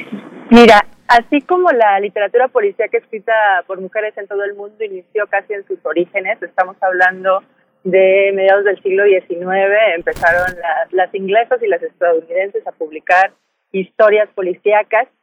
En el caso de México, en la primera mitad del siglo XX hubo un grupo de escritores que eh, leyeron estas historias y que quisieron empezar a compartirlas, a escribirlas, a hacer revistas donde las divulgaran. Y en ese grupo había una mujer, María Elvira Bermúdez. Y justamente por la, la revisión de diferentes razones tiene la, la muerte eh, dentro de eh, la colección Vindictas, tomando esto de pretexto, y también el centenario de Patricia Highsmith, es como nace la idea de crear este seminario de literatura negra escrita por mujeres, de mujeres de negro, para poder visibilizar a todas estas mujeres, eh, no solo mexicanas, sino de, de todos lados, que eh, a la par de, su, de, de, los varones estuvieron escribiendo literatura policíaca y criminal y que sin embargo cuando pensamos en, en autores policíacos, generalmente vienen a nuestra cabeza nombres masculinos. Entonces, para remediar esto es que queremos hacer este este seminario y poder hablar de esta pionera también, que, fue María Elvira Bermúdez en el caso de México. Hay una, hay una visión también en, este, estos seminarios que eh, si uno consulta la página de Libros UNAM, se han convertido ya en un referente, en una memoria visual, audiovisual de lo que piensan distintos especialistas sobre el género. Hay disonancias, hay desacuerdos, hay visiones encontradas. ¿Por qué abordarlo con perspectiva de género, un tema literario? Porque es necesario. E, es decir, el hecho de que, es esto que te comentaba, que solamente nombres masculinos vengan a nuestra mente cuando eh, pensamos en determinados géneros literarios, no quiere decir que las mujeres no hayan escrito, quiere decir que por las circunstancias que han imperado en el mundo, eh, estas mujeres no han sido suficientemente leídas. Cuando llegó momento de reeditar obras, no se reeditaron obras de mujeres cuando se difunde eh, el trabajo literario de los autores, no se incluye eh, a muchas mujeres, generalmente es así como, como una sola, este, y son, son muy encontrados los casos. Entonces es importante que retomemos el estudio de la literatura con perspectiva de género para poder poner en su justa dimensión a lo largo de la historia. Estamos perdiendo un poquito eh, la comunicación. Esperemos que se, que, se disponga de la mejor manera para esta charla Iris García Cuervas, eh, María Elvira Bermúdez, que nos da además también un personaje femenino dentro de esta ficción del noir, de lo policiaco, que, que no teníamos, que, que no teníamos en nuestro país. Cómo se ha desdoblado eh, el trabajo de María Elvira Bermúdez, dónde están las eh, herederas, por decirlo de alguna manera, si heredaron de ahí o de, cual, o de cualquier otro estímulo pues eh, escritural. Eh, ¿Dónde está hoy la literatura eh, negra, noir, policíaca, escrita por mujeres? Mira, creo que cada vez hay más mujeres que están escribiendo sobre la criminalidad, sobre la violencia, lo que podemos llamar literatura policíaca y criminal. Creo que el asunto es que al día de hoy justo este género está tan tan relacionado mentalmente con, con, con el canon patriarcal que son muchas las mujeres que no se reconocen como escritoras de género negro. Y yo te puedo mencionar que, libros como el de Fernanda Melchor, como, como los de Orfa Larcón, de Liliana Bloom, están dentro del género negro, pero tal vez si le preguntas a Liliana o a, o a Fernanda te digan que no son necesariamente escritoras de género negro, ¿no? Porque no hay eh, un reconocimiento como parte de, un canon literario que ha priorizado eh, los personajes masculinos superpoderosos, muy inteligentes, y que a la mujer la ha relegado al papel de víctima. Entonces, aunque se esté escribiendo, eh, hay como una especie de deslinde de las escritoras hacia este género. Creo que el, el género en sí no tiene la culpa, es la, es la forma como se ha construido eh, pues el canon literario, lo que, lo que hace que no nos sintamos las mujeres identificadas en, muchas ocasiones. Pero eso es justo lo que hay que cambiar. Sí, justamente en los años 80 se promovieron a muchas escritoras diciendo que no había perspectiva de género y muchas, a pesar de que es tan cercano a los años 80, fueron olvidadas. Digamos, ser escritora no es garantía de calidad. Hay una parte, ¿cómo, cómo hicieron esta, esta selección? ¿Quiénes son las de quiénes son las escritoras que vale la pena leerse no porque no solo porque sean escritoras, sino porque también tienen una calidad literaria? ¿Quiénes, quiénes están eh, en este en este con, en este seminario? Mira, vamos a hacer un recorrido desde las escritoras decimonónicas, aquellas que escribieron a la par de Edgar como Shelley Register, como este, Anna Catherine Green. Vamos a a estudiar también aquellas mujeres que a la par de Dashiell Hammond y Raymond Chandler escribieron eh, eh, Hard Boiler a, mediados del siglo XX y en el caso particular de México realmente son pocos los nombres que nos han llegado. A ellas las quiero mencionar puntualmente. María Elvira Bermúdez ya la, ya la mencionamos.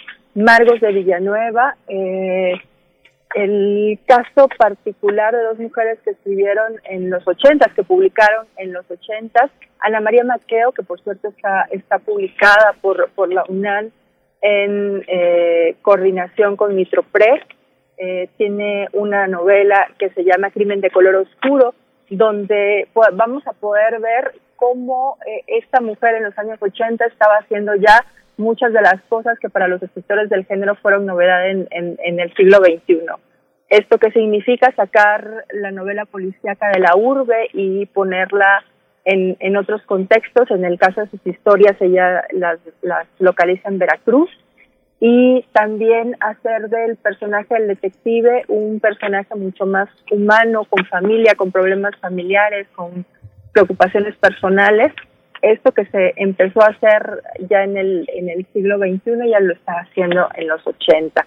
Eh, el otro caso es el de Crimen sin faltas de ortografía, una novela que, que ganó un premio allá en, en los 80 de Malú Oaxaca del Toro.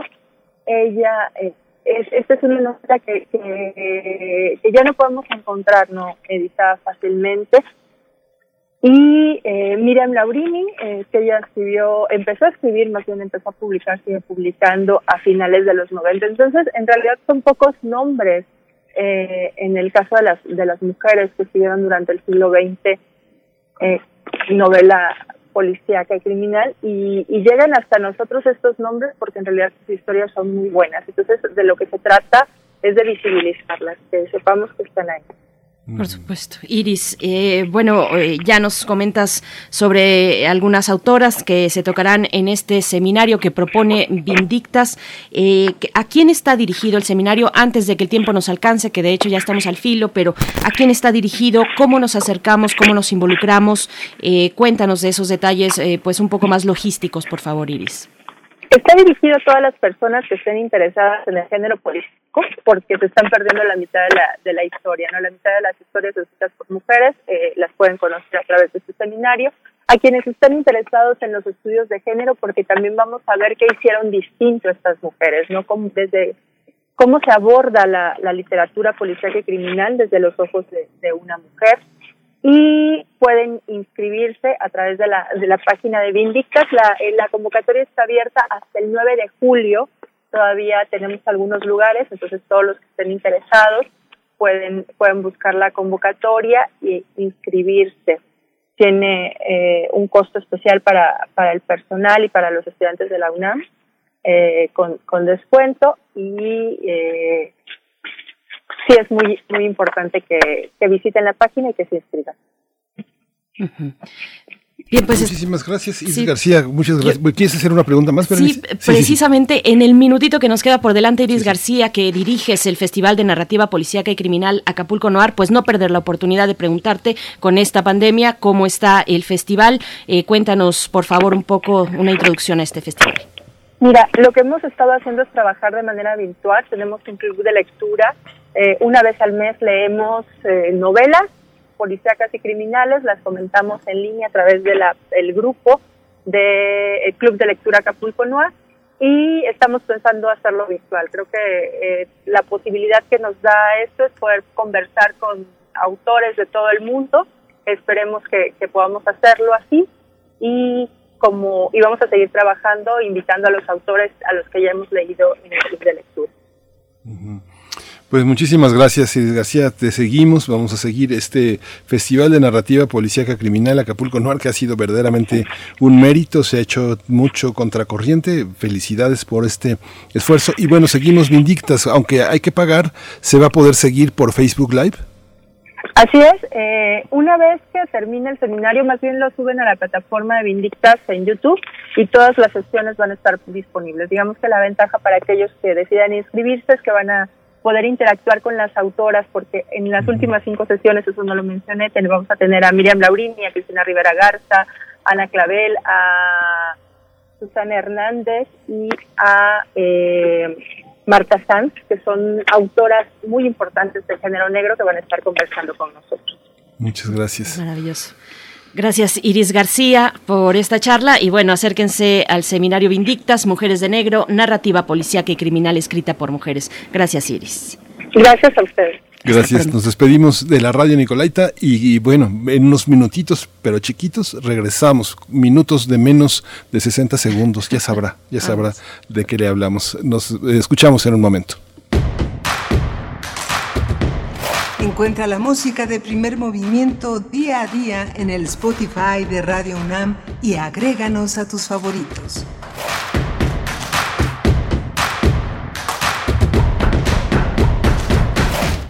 Info Ciudad de México presenta Voces por la Transparencia, en la voz de Oscar Ramos Estrada, catedrático de la Facultad de Derecho de la UNAM. Según la Real Academia Española, la transparencia es la cualidad de transparente. Llevado el concepto al servicio público, es importante señalar que no son las organizaciones o sus acciones las que son en principio transparentes, sino específicamente la información desprendida de su actuar. Y es que el derecho de acceso a la información otorga a las personas la facultad de acceder directamente y sin intermediarios a la información gubernamental. La fragilidad de una democracia tiene diferentes aristas, pero una de ellas, no tengo dudas, está relacionada directamente con la debilidad de sus mecanismos de transparencia así como con la apatía de los gobernantes por informar, pero más allá de esto, con la falta de interés por parte de la ciudadanía de informarse y participar acerca de la gestión pública, por lo que la exigencia ciudadana en estas materias es no solo necesaria, sino hasta imprescindible, pero ella será inútil si la ciudadanía desconoce sus derechos.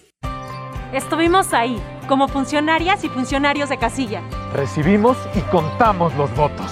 Llenamos las actas e integramos los paquetes electorales. Salimos a votar a pesar de la pandemia porque creemos en la democracia. Lo hicimos una vez más. Las y los ciudadanos entregamos a este país elecciones seguras, certeras, libres, sin fraude. Contamos todas, contamos todos. INE.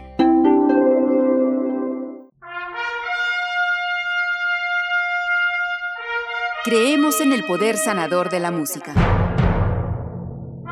Temporada de verano 2021 de la Orquesta Sinfónica de Minería presentará en su primer programa Homenaje a Chávez y Copland, bajo la dirección de Carlos Miguel Prieto.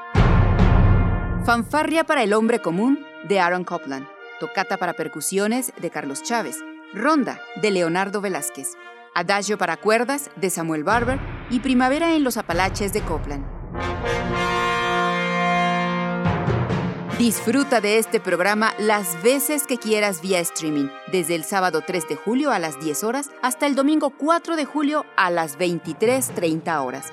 Consigue tus boletos en www.minería.org.mx. Una celebración a la relación entre México y Estados Unidos.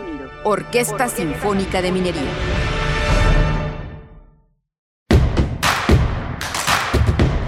Síguenos en redes sociales. Encuéntranos en Facebook como Primer Movimiento y en Twitter como arroba PMovimiento. Hagamos comunidad.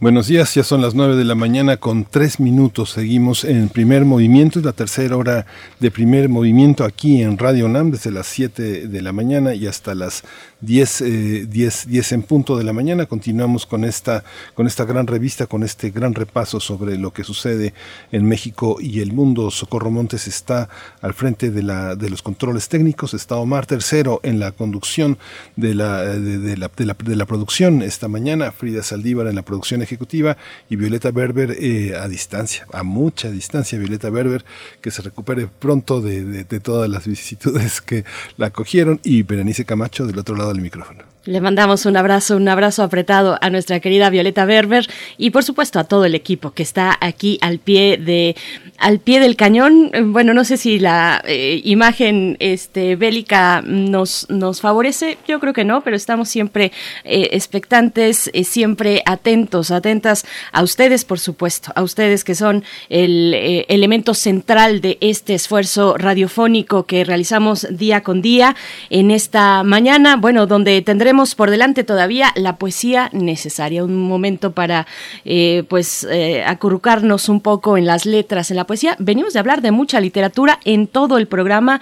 Eh, iniciamos conversando sobre los 50 años, el 50 aniversario de las Venas Abiertas de América Latina con Carlos Díaz, director editorial de siglo XXI en Argentina, quien trabajó pues en primera fila, de primera mano con Eduardo Galeano. Tuvimos, hoy no tuvimos las fonografías de bolsillo. Nuestro querido Pavel se disculpa y dice el próximo miércoles está, estará ya presente, como es costumbre, en, esa, en estas eh, fonografías. Hablamos de Vindictas, de Vindictas y este seminario que nos propone pues todo el circuito del universo que ya significa Vindictas, el seminario Mujeres de Negro, Narrativa Policíaca y Criminal, escrita por mujeres, eh, que ustedes pueden, eh, podrán disfrutar en el mes de septiembre, se pueden inscribir, hay una cuota de recuperación Estuvimos hablando al respecto con Iris García Cuevas y también la literatura, eh, que, la visión polémica, muy polémica, que nos propone Iván Ruiz, director del Instituto de Investigaciones Estéticas de la UNAM, con este libro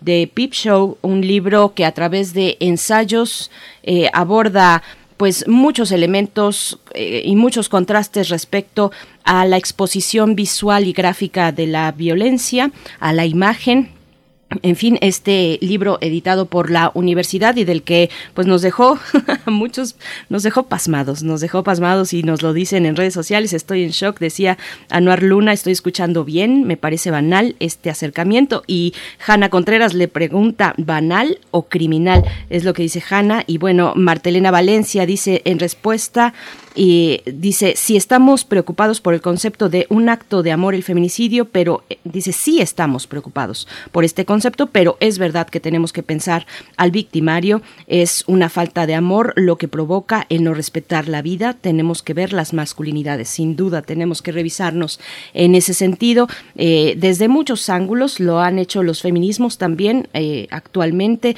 desde la misma universidad, haciendo una revisión de las implicaciones del punitivismo para eh, resolver eh, los, los, casos de violencia doméstica, de violencia de género, de la forma más cruenta que es el feminicidio.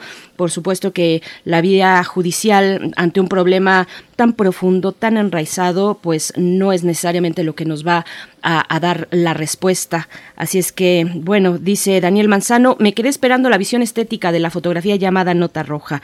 Gracias, Daniel Manzano, también. Nos faltó un poco de tiempo, pero bueno, es que Iván Ruiz, Miguel Ángel nos lanzó una bomba aquí. sí, bueno, fue muy interesante. Y bueno, pero eh, como decías, en, este, en esta edición de Primer Movimiento va a haber mucha literatura, va a estar Pivoco. Pivoco es un nombre extraño, pero responde a una biblioteca de libros interactivos que ofrece una dinámica de lectura muy interesante, sobre todo este, ese, a través de instrumentos como tablets y iPads y teléfonos de amplia pantalla, pero eh, muy muy interesante. Vamos a hablar también sobre otras experiencias editoriales en torno al libro infantil, que es un territorio que por supuesto no está olvidado, deja mucho dinero y es para pocos. Desgraciadamente todavía no hay una expansión del libro infantil y las librerías todavía están muy reservadas para los libros de adultos y hay pocos espacios. Vamos a hablar de esta problemática con, eh, con Axel Koye, que es director y fundador de Pivoco en, Dinamarca, y, y Mónica Berña, ella es editora e ilustradora, lleva muchos años, más de dos décadas, en la investigación y creación de literatura infantil y juvenil. Y hacia el cierre, la presencia del doctor Plinio Sosa cada miércoles nos da un cierre con broche de oro. El nylon y las manos de seda es la propuesta de esta mañana con el doctor Plinio Sosa. Pero antes, y para que todo esto suceda, nos vamos con la poesía necesaria. Primer movimiento. Hacemos comunidad. Es hora de poesía necesaria. Louise Gluck es una poeta estadounidense originaria de Nueva York que llegó a un público, esta es mi consideración, a un público más amplio a partir de ser eh, galardonada con el Premio Nobel de Literatura del año pasado. Esto es lo que suele ocurrir cuando eh, un eh, escritor, en este caso una escritora, recibe un premio de esta envergadura, pues bueno, se, se, se replican sus lecturas, se abren las posibilidades de traducción donde no las había y pues bueno, un logro que pocas veces es visto cuando se trata del género de la poesía. Ahí la referencia obligada es a la gran Wisława Szymborska eh, del Nobel que tuvo el Nobel de, de, Literatura en Poesía en el año del 96. Así es que bueno, vamos con Luis Gluck. Eh, les voy a compartir el poema titulado El Espino, que se desprende de este gran libro, El Iris Salvaje, Premio Pulitzer de Poesía, eh, con Luis Gluck, que escucharán a continuación. El Espino. Al lado tuyo, pero no de tu mano, así te miro andar por el jardín de verano. Las cosas que no pueden moverse aprenden a mirar no necesito perseguirte a través del jardín. En cualquier parte los humanos dejan señal de lo que de lo que sienten, flores esparcidas en el polvo del camino, todas blancas y doradas, algunas levemente alzadas por el viento de la tarde. No necesito seguirte a donde estás ahora, hundido en la ponzoña de este campo, para saber la causa de tu huida, de tu humana pasión, de tu rabia. ¿Por qué? ¿Por qué otra cosa dejarías caer todo aquello que has acumulado?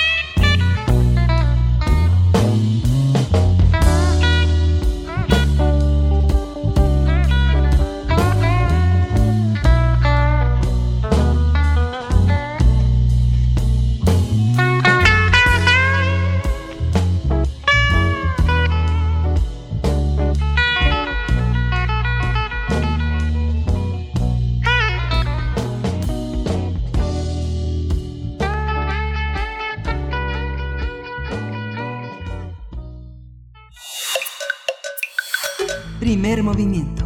Hacemos comunidad. La mesa del día.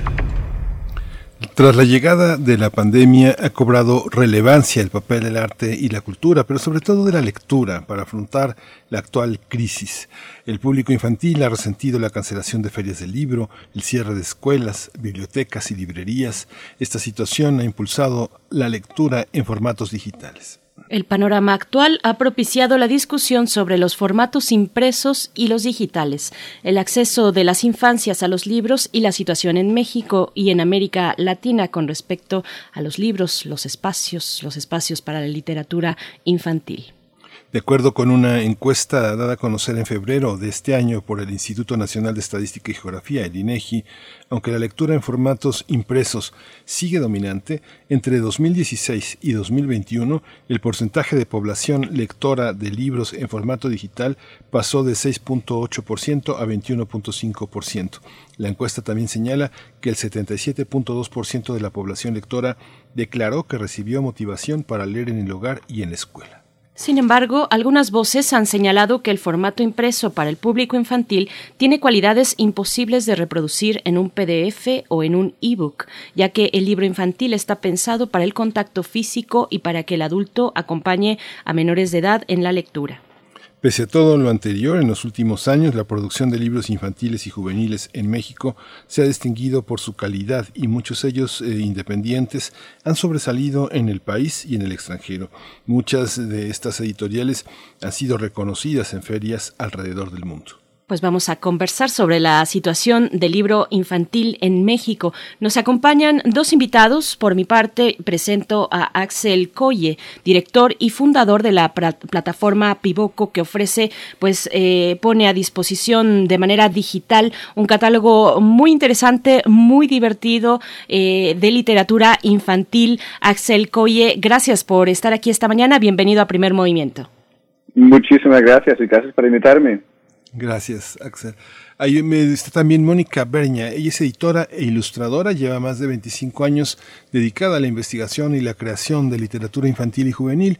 Ella es la fundadora de Alboroto Ediciones, Alboroto, eh, la cual fue ganadora del BOP, el Best Publisher of the Year, otorgado por la Feria de Boloña en 2020, la feria de libro infantil más importante del mundo, sin duda, una de las más creativas, más exigentes y más interesantes. Mónica, bienvenida a Primer Movimiento.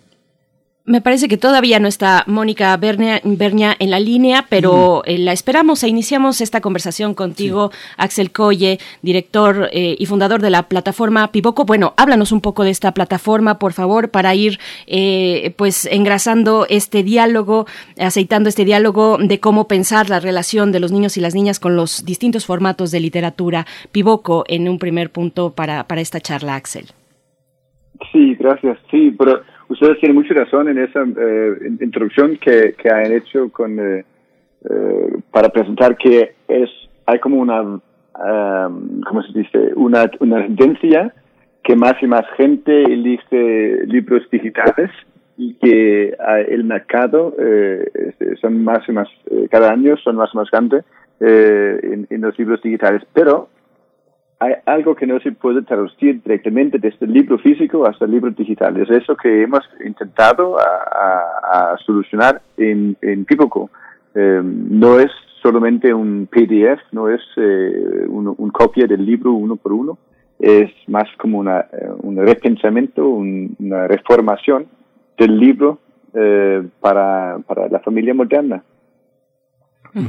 Ya estamos en presencia, eh, también con la presencia de Mónica Berña, eh, editora, ilustradora, fundadora de Alboroto Ediciones. Mónica Berña, bienvenida a Primer Movimiento. Muchísimas gracias, gracias por invitarme. Hola Axel, ¿cómo están todos? Gracias, Mónica, bienvenida.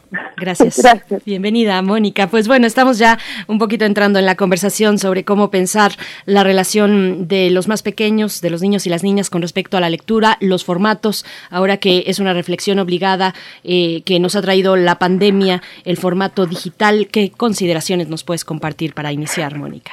Bueno, yo, yo quiero decir que realmente pienso que la el aprendizaje no nada más es a través del libro. Yo hago libros, por lo tanto me encanta la idea de que se haga la a través del libro, pero no es la única forma de acercarse al niño.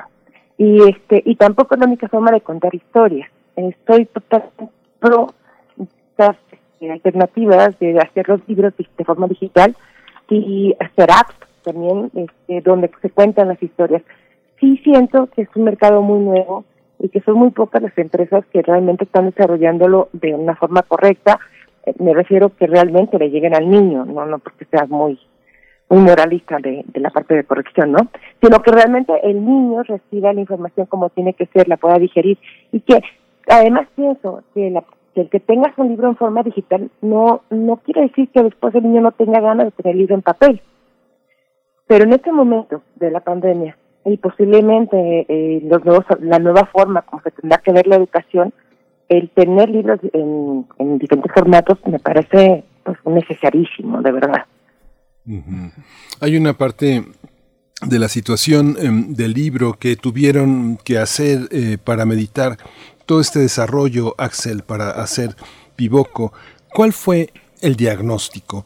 ¿Qué hizo posible que dijeran, sí, vamos a hacer esta empresa, y vamos a, a, colocarla como lo permite la tecnología en varios idiomas con varias posibilidades. ¿Cuál fue el diagnóstico del mercado del libro infantil para poder hacer Pivoco? ¿Cómo observaron Latinoamérica en primer lugar? Eh, Sí, perdona si mi español está un poco mal porque soy danés estoy aquí en Dinamarca y, a, a- a lo- a lo mejor tengo que eh, tener una, una cuestión eh, eh, segundas aquí, ¿no? ¿Por qué el típico y cómo hemos eh, hecho eso? El diagnóstico, el diagnóstico, Axel, el diagnóstico, cómo pensaron el negocio para que fuera negocio en América Latina y pensarlo conceptualmente, porque es evidente que desde donde ustedes lo piensan, lo piensan amorosamente, comprometidamente con el espíritu de editores, no con el espíritu nada más de vender y ganar dinero. Hay una parte de su diagnóstico que permite que permite pensar el mercado en español. ¿Cómo es, cómo es el mercado en español para que pueda entrar una plataforma como esta a nuestro país? Claro, sí, claro. No, no es tanto que esté en, en español o en inglés, pero más que puede ser en todos los idiomas. Es lo que podemos hacer con digital. Eh, Típico está nacido eh, digital, está nacido global.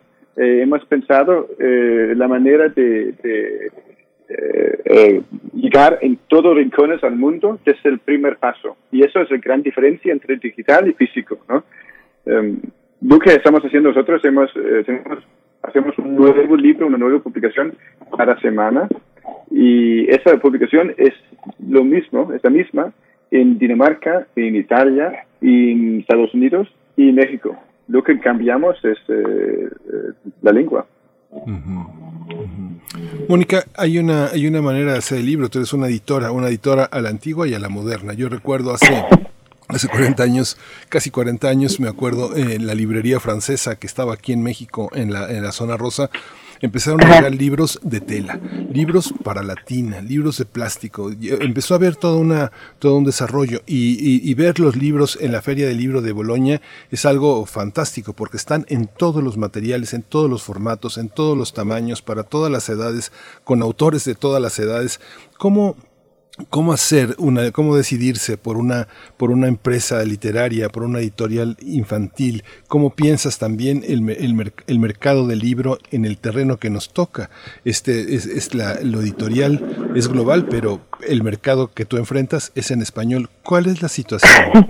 Pues mira, yo- bueno, primero que nada te quiero decir que yo también adoraba esta librería de Teresa de la Rosa, la extraño muchísimo. Sí, sí, sí. Pero este, bueno, eh, yo soy editora a la antigua, sí soy antigüita, tengo ya casi 60 yo misma, así que, que claro, es difícil imaginarse un mercado de, de otra manera.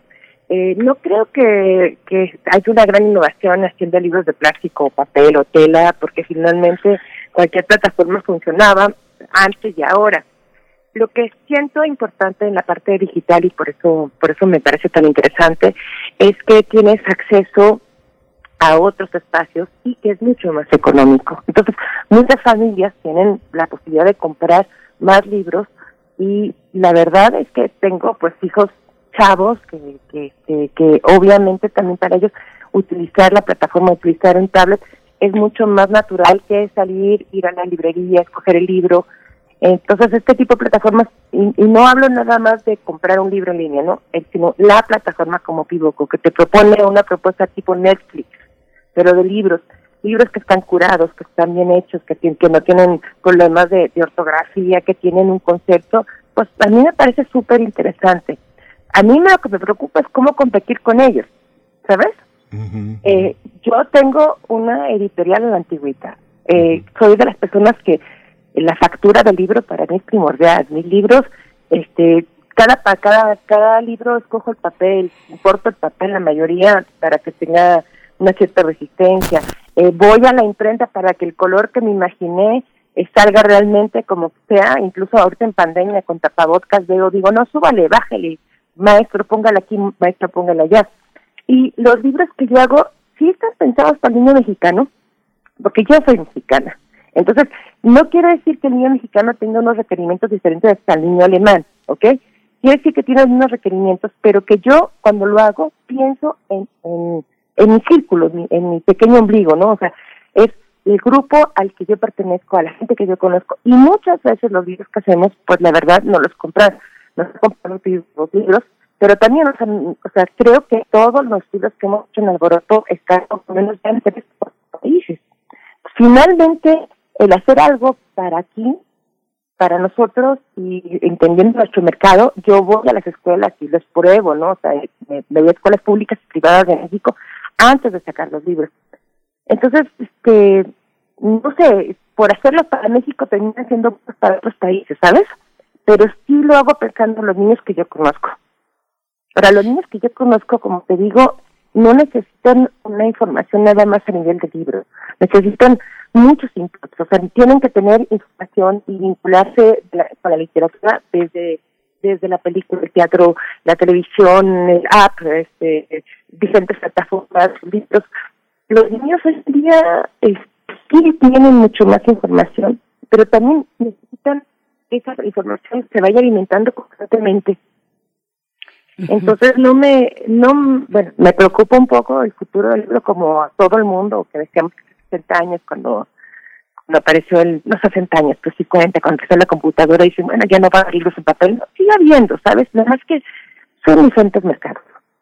Son diferentes mercados, Axel Coye. Bueno, un poco más te pediría que desarrollaras esta parte de las nacionalidades, junto con lo que Mónica ya nos está presentando, la literatura infantil, así sin, sin etiquetas, sin nacionalidades. Eh, ¿cómo, ¿Cómo lo piensan desde Pívoco? ¿Quiénes son las y los autores que están presentes ahí? Cada semana hay un libro eh, de estreno. ¿Cómo, ¿Cómo han pensado y quiénes conforman este catálogo de autores, Axel Coye? Uh, pues sí, uh, hay, hay libros desde, desde todo el mundo, pero también hay, hay libros desde México. Yo estoy súper encantado de tener libros uh, de, de Alboroto, de Mónica, que es muy amiga mía. y también tenemos otros libros de, de, Chile, de Amanuta, de Argentina, de Brasil, de, de, todo, de todo el mundo. Yo creo que si hemos emparado algo en esta Mm, creo que perdimos eh, Axel Coye. Vamos a ver, eh, eh, precisamente iba, creo, hacia el comentario de, la pandemia, de los aprendizajes de la pandemia, Mónica mm, Berña, pero nos quedamos contigo, por supuesto, en esta cuestión tal vez dicotómica entre el libro electrónico y el libro físico, de los estímulos, estímulos precisos, además, para tampoco sobreestimular a los chicos pobres ahora con, esta, con este encierro, pues las las pantallas nos inundan por todos lados y es una oportunidad también, por supuesto, tener este el acceso y es un privilegio el dispositivo electrónico, pero también sabemos de la necesidad de conocer y aprender que tienen los chicos a través del tacto, de lo físico, hablando de estímulos. Y de la apropiación, la apropiación del libro, ¿sabes? O sea, yo, yo creo que una de las cosas que más me emocionan es ver a un niño que va caminando con abrazando su libro, ¿sabes? Se lo está apreciando, es suyo, es importante para él. Creo que eso, eso es único, ¿no? Y este, y sí siento que yo no cambiaría nada en el mundo por, por esos momentos que yo pasé en, antes de acostar a mis hijos leyéndoles libros, ¿sabes? Tratando de, yo les leía el libro y ellos, según esto, leían el libro, que no era cierto que estuvieran leyendo, se reinventaban la historia jurando que estaban leyendo y, a mí me encantaba ese proceso, ¿sabes? Lo disfrutábamos, lo, lo, lo compartíamos. Eh, hoy en día, pues, tienen más de 30 años, y se acuerdan de los libros que leíamos a, la edad de 6, 7, 8 años, ¿sabes? Entonces siento que siento que es un tiempo que uno invierte, que, que es, un, es un proceso afectivo, además de intelectual, pero más afectivo. Entonces, sí siento que eso no lo va, no lo va a sacar la, eh, no me lo va a quitar el acto. Eh, es como que tiene menos memoria activa. O sea, uno lee, como uno ve la televisión. O sea, tú ves la televisión y no te acuerdas todo lo que dice la televisión. Pero si fuiste a una obra de teatro, sí te acuerdas muy bien de la obra de teatro. Es eso, son diferentes plataformas. Este, es diferente. Es diferente. A ver si ya tenemos a Axel Coye en la línea. Sí, perdóname, se cortó la línea. No, no, descuida. Y bueno, estabas al momento de darnos, eh, pues, parte de las lecciones que nos ha dejado la pandemia en el contexto de nuestra charla. Sí, lo que quería decir es que si hemos eh, imparado algo en esta de pandemia es que eh, el mundo es, es pequeño, ¿no? Hemos tenido por primera vez un, una un catástrofe que ha, que ha sido lo mismo en todo el mundo, desde Nueva Zelanda hasta eh, Alaska, en todo el mundo hemos pensado en ese corona. También hemos visto como con Zoom y con, eh, con nuevos medios, ese mundo es mucho más pequeño. Eh, podemos tener charlas ahora como dentro de Dinamarca y México, como si fueran vecinos. hay muchas cosas que han cambiado, pero también podemos ver que, que somos diferentes, somos diferentes entre países, pero también entre, entre su misma familia, en su misma casa.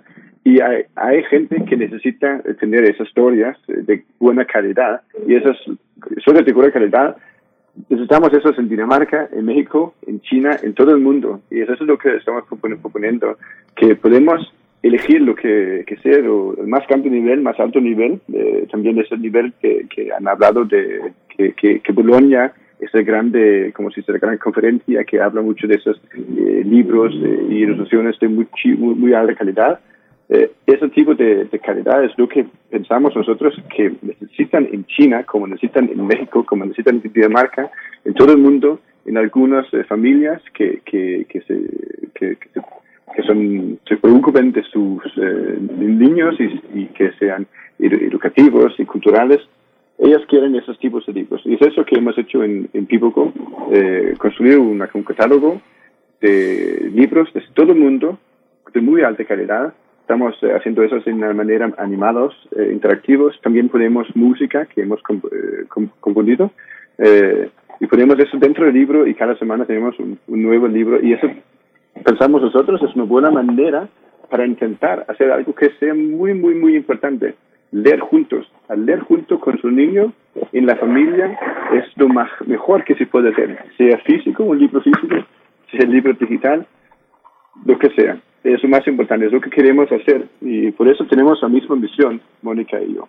Sí, y bueno, usted decía que éramos amigos, y es cierto, somos amigos, pero eh, además de ser amigos nos une la pasión por el libro, o sea, eh, somos papás también, que es algo también muy importante, y nosotros no vemos esto únicamente, como tú decías, como un negocio, sino también como un aporte cultural para personas como nosotros, que somos padres, que tenemos hijos, que nos interesa que ellos se asomen a, a, la literatura de otra manera, ¿no? Y este y bueno, estamos disfrutando muchísimo. Sí, hay una parte de Mónica que es, es, inevitable eh, eh comentar quien es eh, eh, quien tiene una familia y es profesor de las universidades, de las escuelas públicas, pues eh, tiene un presupuesto bastante reducido para comprar libros. Entonces, no sé, yo por ejemplo he hecho uso de la plataforma Pivoco y he llegado, yo leo con mis, con mis, con mis hijas, tengo una hijita de 5 y una hijita de 7, y hemos llegado hasta leer 10 libros en un día, ¿no? Y pienso, un pensamiento banal, un pensamiento banal y utilitario. Pienso, eh, hemos leído en este día cerca de cuatro mil o cinco mil pesos de libros, o más, o mucho más. Esta parte también eh, es una parte que ahorra, uno no tiene el objeto, pero Finalmente, cuando uno lee en, familia, en comunidad, ese, ese objeto tiene más posibilidades de ser recordado y no solo guardado en un estante, que es muy bella, es muy bella la experiencia y el tacto de los libros, pero la experiencia de discutir, de comunicar, de leer en voz alta, de leer con otro, de tocar con el dedo, de, este, de, esperar el turno para tocar la animación de estos libros es extraordinaria. ¿Qué pasa con lo económico? ¿Es una, es una competencia desleal? Eh, yo le preguntaría a Axel, ¿cómo cómo, está este, este territorio. Ya, pregunta, el señor pregunta cómo si puede hacer eso. Eh, la, pregunta es si no le robamos eh, compradores, compradores eh, a los a los a los editores. No, no, no. No, no, yo tengo un trato con Mónica, que creo que ella está muy contenta con eso también, ¿no? yo estoy feliz, y yo te quiero decir una cosa, siento que, que una vez que tú, que tú agarras un lector, ese lector va a querer más libros. O sea, es como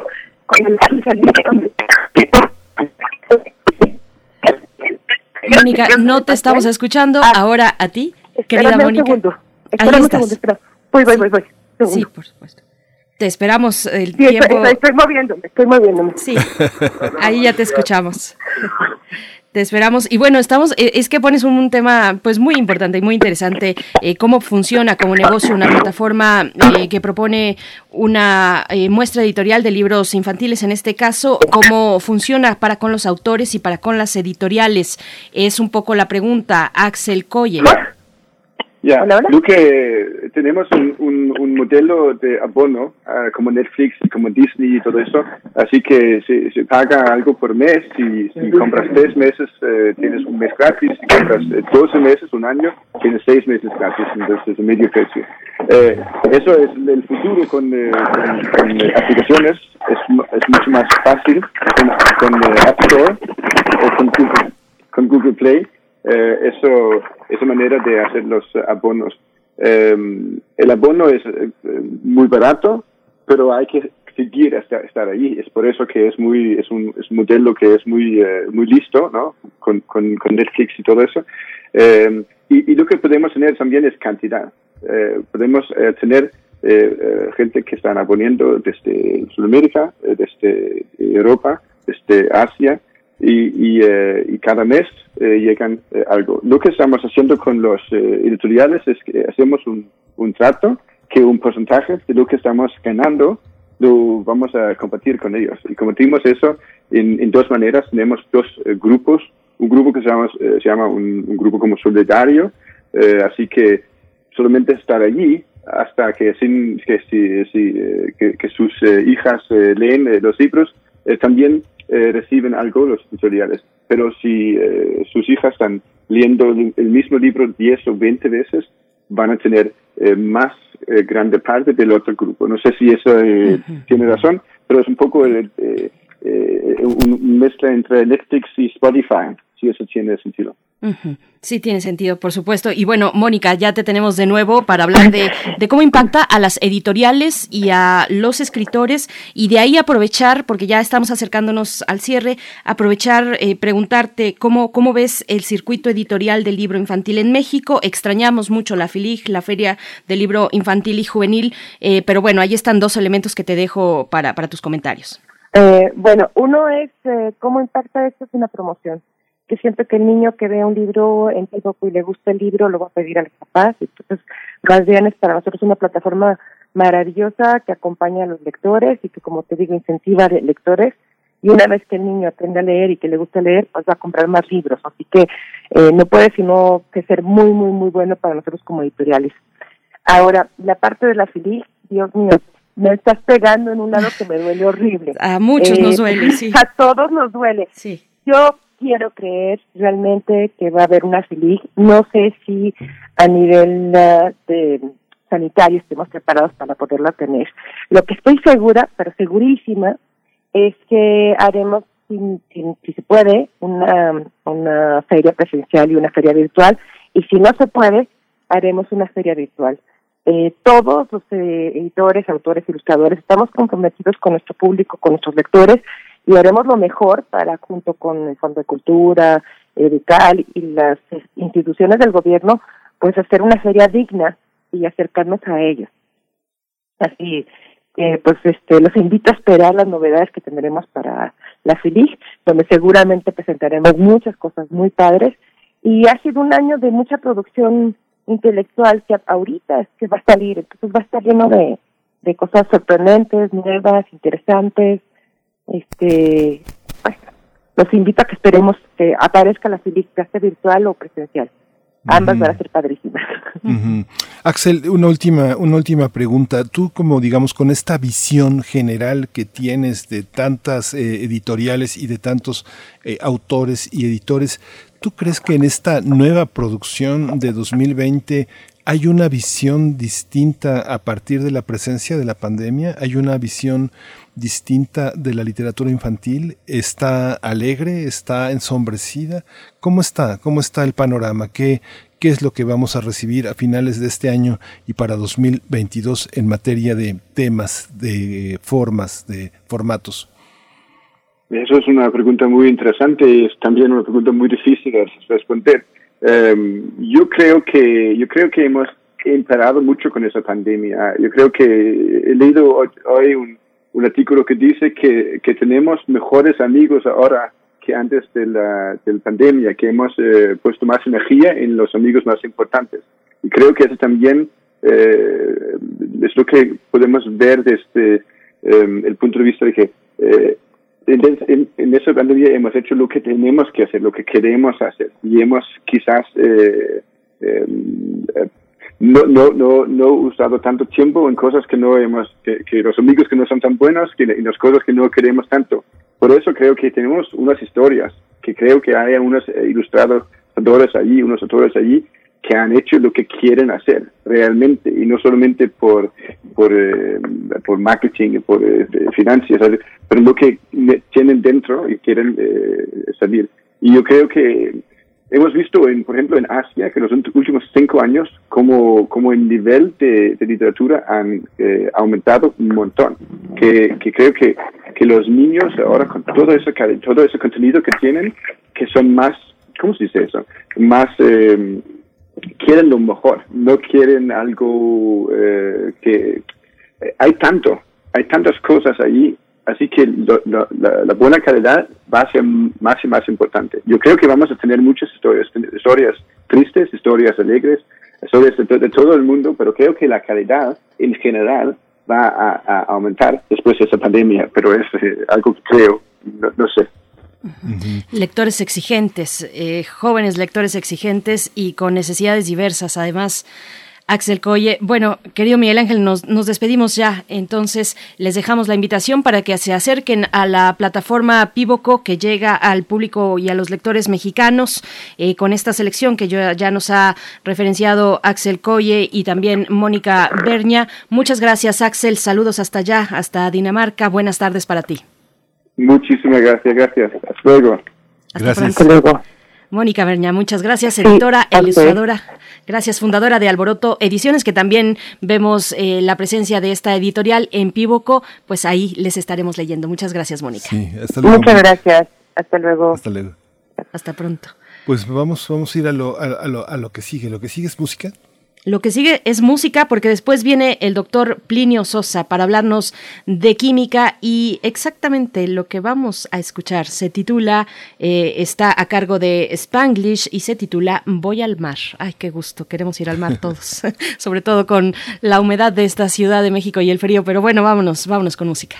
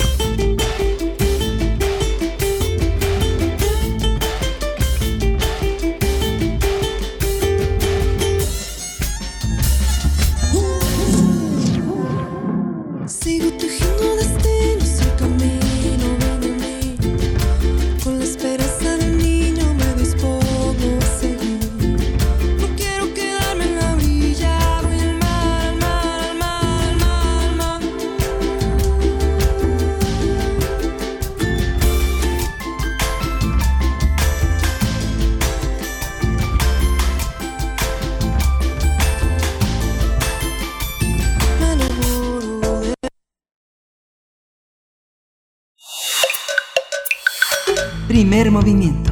Hacemos comunidad. Química entre nosotros. Química para todos.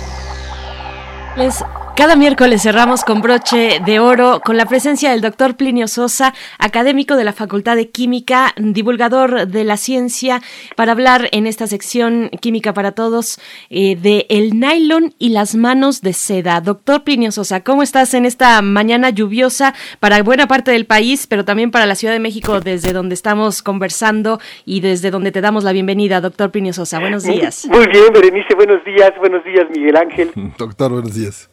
Escuchamos. Desde siempre, los Homo sapiens hemos buscado la forma de abrigar, cubrir, adornar, proteger y en general vestir nuestro cuerpo.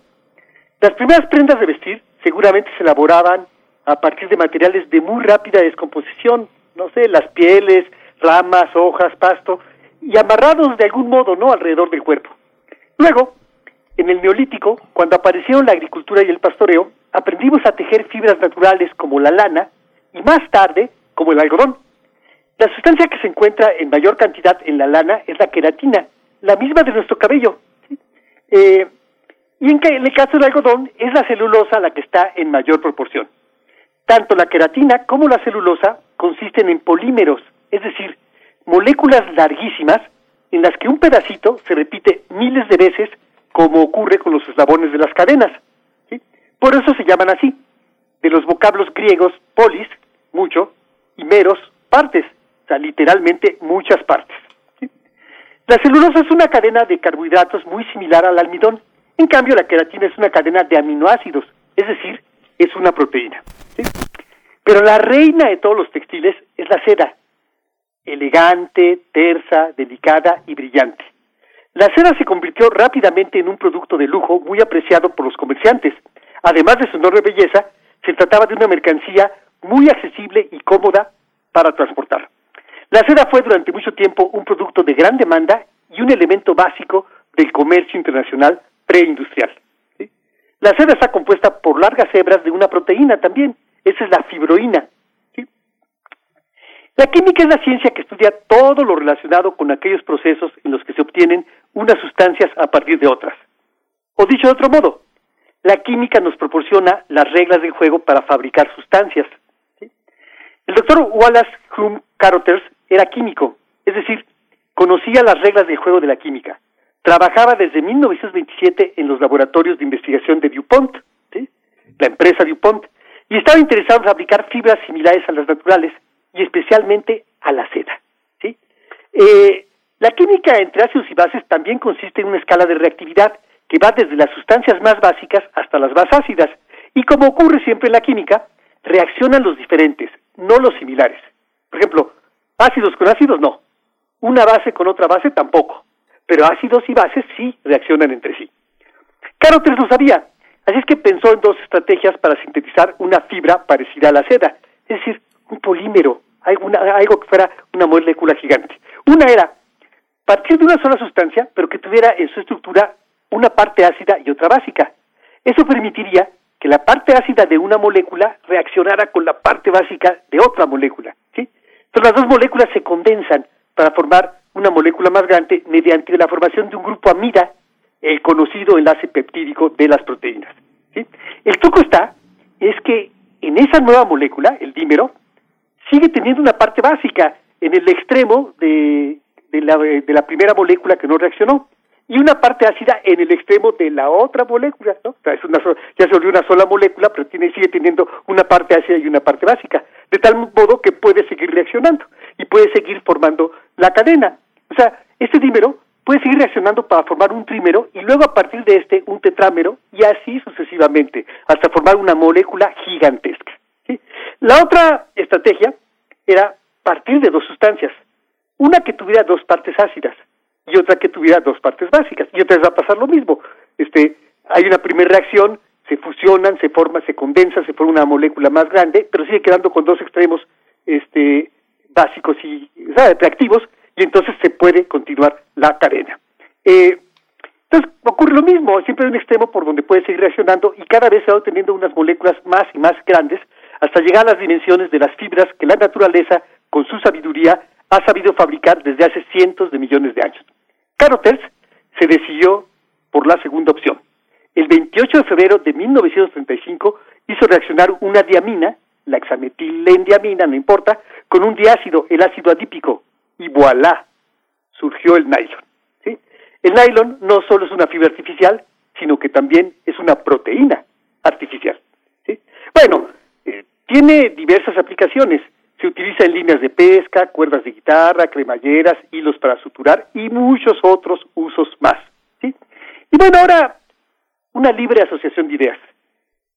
En seda, la maravillosa novela del escritor italiano Alessandro Barico, para que el comerciante francés Hervé Joncourt quedara perdidamente enamorado, bastó el embrujo de un par de gestos sutiles y elegantes, una mirada subrepticia y el delicado movimiento de un par de manos de seda.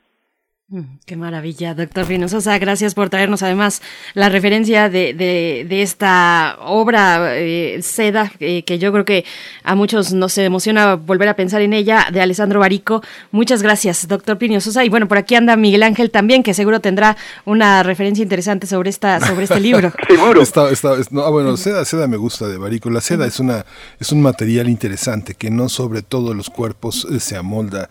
Hay, este, yo conocí a un político que se sacó la lotería política que empezó a vestirse con seda y se ponía tan nervioso que la sudaba. Y yo creo que el sudor es uno de los grandes enemigos de la seda. Claro. Pero también me acuerdo de una, de una referencia muy banal, me van a crucificar aquí en las redes, pero Guante de seda de Alejandra Guzmán es una canción poderosa. Hay guantes de seda. Ah, sí, claro, por supuesto. ¿Cómo, ven? Pues sí, a ver. Muy bien, pues acabas de abrir un capítulo nuevo en este espacio, el primer movimiento, eh, querido Miguel Ángel Quemain. Doctor Plinio Sosa, muchas gracias. Gracias como siempre. Nos encontramos en ocho días una vez más y les invitamos a la audiencia, si quieren seguirte en redes sociales, arroba Pliniux con X al final, en Twitter, esa es tu cuenta, eh, eh, ahí en esa red social, Plinio Sosa, muchas gracias. Claro que sí, gracias y nos escuchamos de hoy en ocho. Muchas gracias. Por supuesto. Nos escuchamos de hoy en ocho. Y bueno, todavía continúa, continúa este gran festival, estas conmemoraciones sobre el orgullo de la diversidad sexual en, en, México, para el caso de México y para el caso de la UNAM. Ya muy tempranito en las recomendaciones culturales les hablábamos de este eh, ciclo de cine eh, internacional, también eh, con estas cuestiones que abordan la diversidad, pero el día de hoy, a las seis de la tarde, pues dentro de los eventos que organiza la Coordinación de Igualdad de Género para la UNAM, estará dándose una macro clase de Vogue de Bowin. ¿Ustedes identifican ese tipo de baile? Pues es muy popular. Eh, viene, si no estoy equivocada, desde eh, Nueva York, de los Estados Unidos, pero bueno, eh, desde clases o desde comunidades racializadas, también con este elemento, por supuesto, de la diversidad sexual, de la expresión, del orgullo. Y bueno, ha llegado, llegó a la frontera en su momento, a la frontera de México con Estados Unidos, en Tijuana, hacia, pues recientemente no tiene tiene tantos años, pues, y ahora pues tiene muchísimas sedes y muchos espacios donde se aborda este tipo de baile, el bowing. En su momento tuvimos aquí en Radio UNAM, en la sala Julián Carrillo, una muestra de bowing, con, en ese momento era se, mueven por, por casas, digamos, por clanes o por colectivos. En aquel momento estaba House of Apocalyptic eh, a cargo de eh, Franca Polari, que, que, bueno, lamentablemente falleció. Franca Polari, tipógrafo, o Omar Feliciano, como ustedes quieran llamarle, eh, falleció el año pasado en el contexto de la marcha del 8 de marzo. Y pues bueno, estábamos ahí en la sala Julián Carrillo bogueando y pues tendremos una clase como parte de estos festejos y estas conmemoraciones del orgullo el día de hoy a las 6 de la tarde eh, participa Zebra eh, de House of Drag, así es que no se lo pierdan eh, si tienen interés, por lo menos ver, acercarse y saber de qué se trata esta expresión corporal de la diversidad. Es una clase gratuita que está abierta al público en general y que por supuesto pues se dará eh, de manera virtual a través de las redes sociales de el SIGU, de la Coordinación de Igualdad de Género de la UNAM, Miguel Ángel. Sí, y bueno, Rabiox, eh, segunda edición, Cine y Orgullo LGBT más, es muy, muy interesante. Hay, hay, nueve películas eh, que se pueden ver gratuitamente. Hay que registrarse en Filmin Latino, pero son hay verdaderas eh, joyas.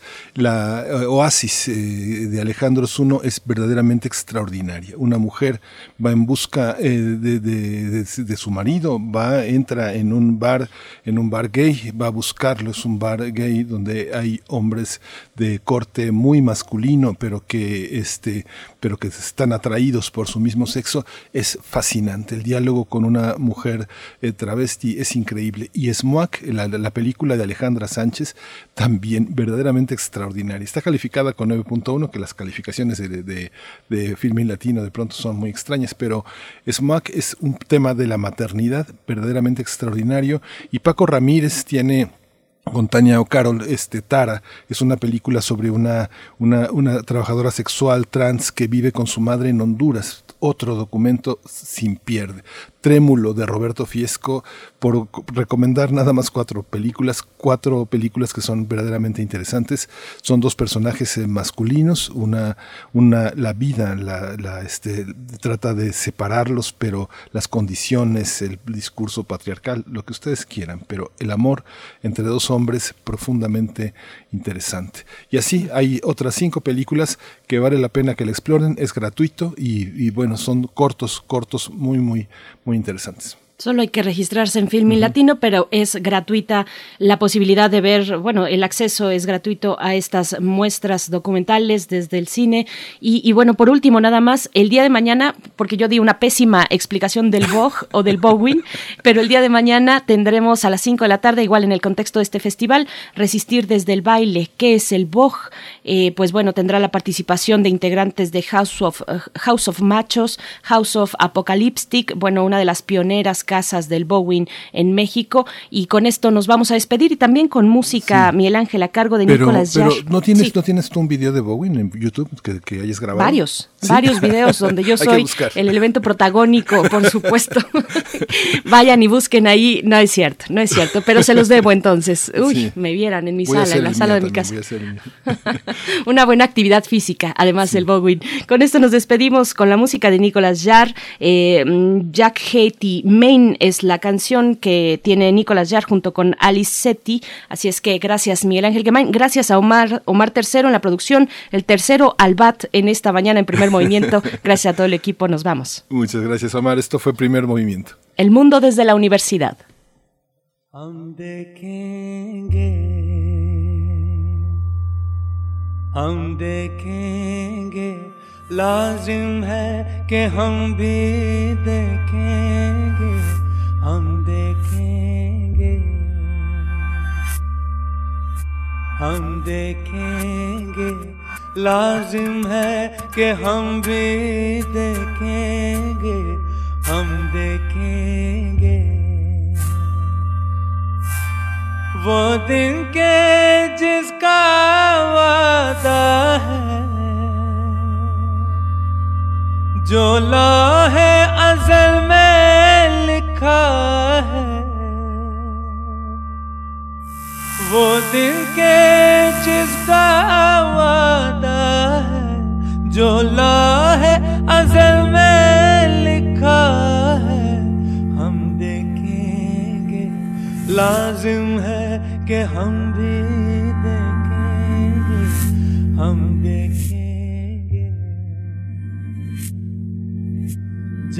Miento. El mundo desde la universidad.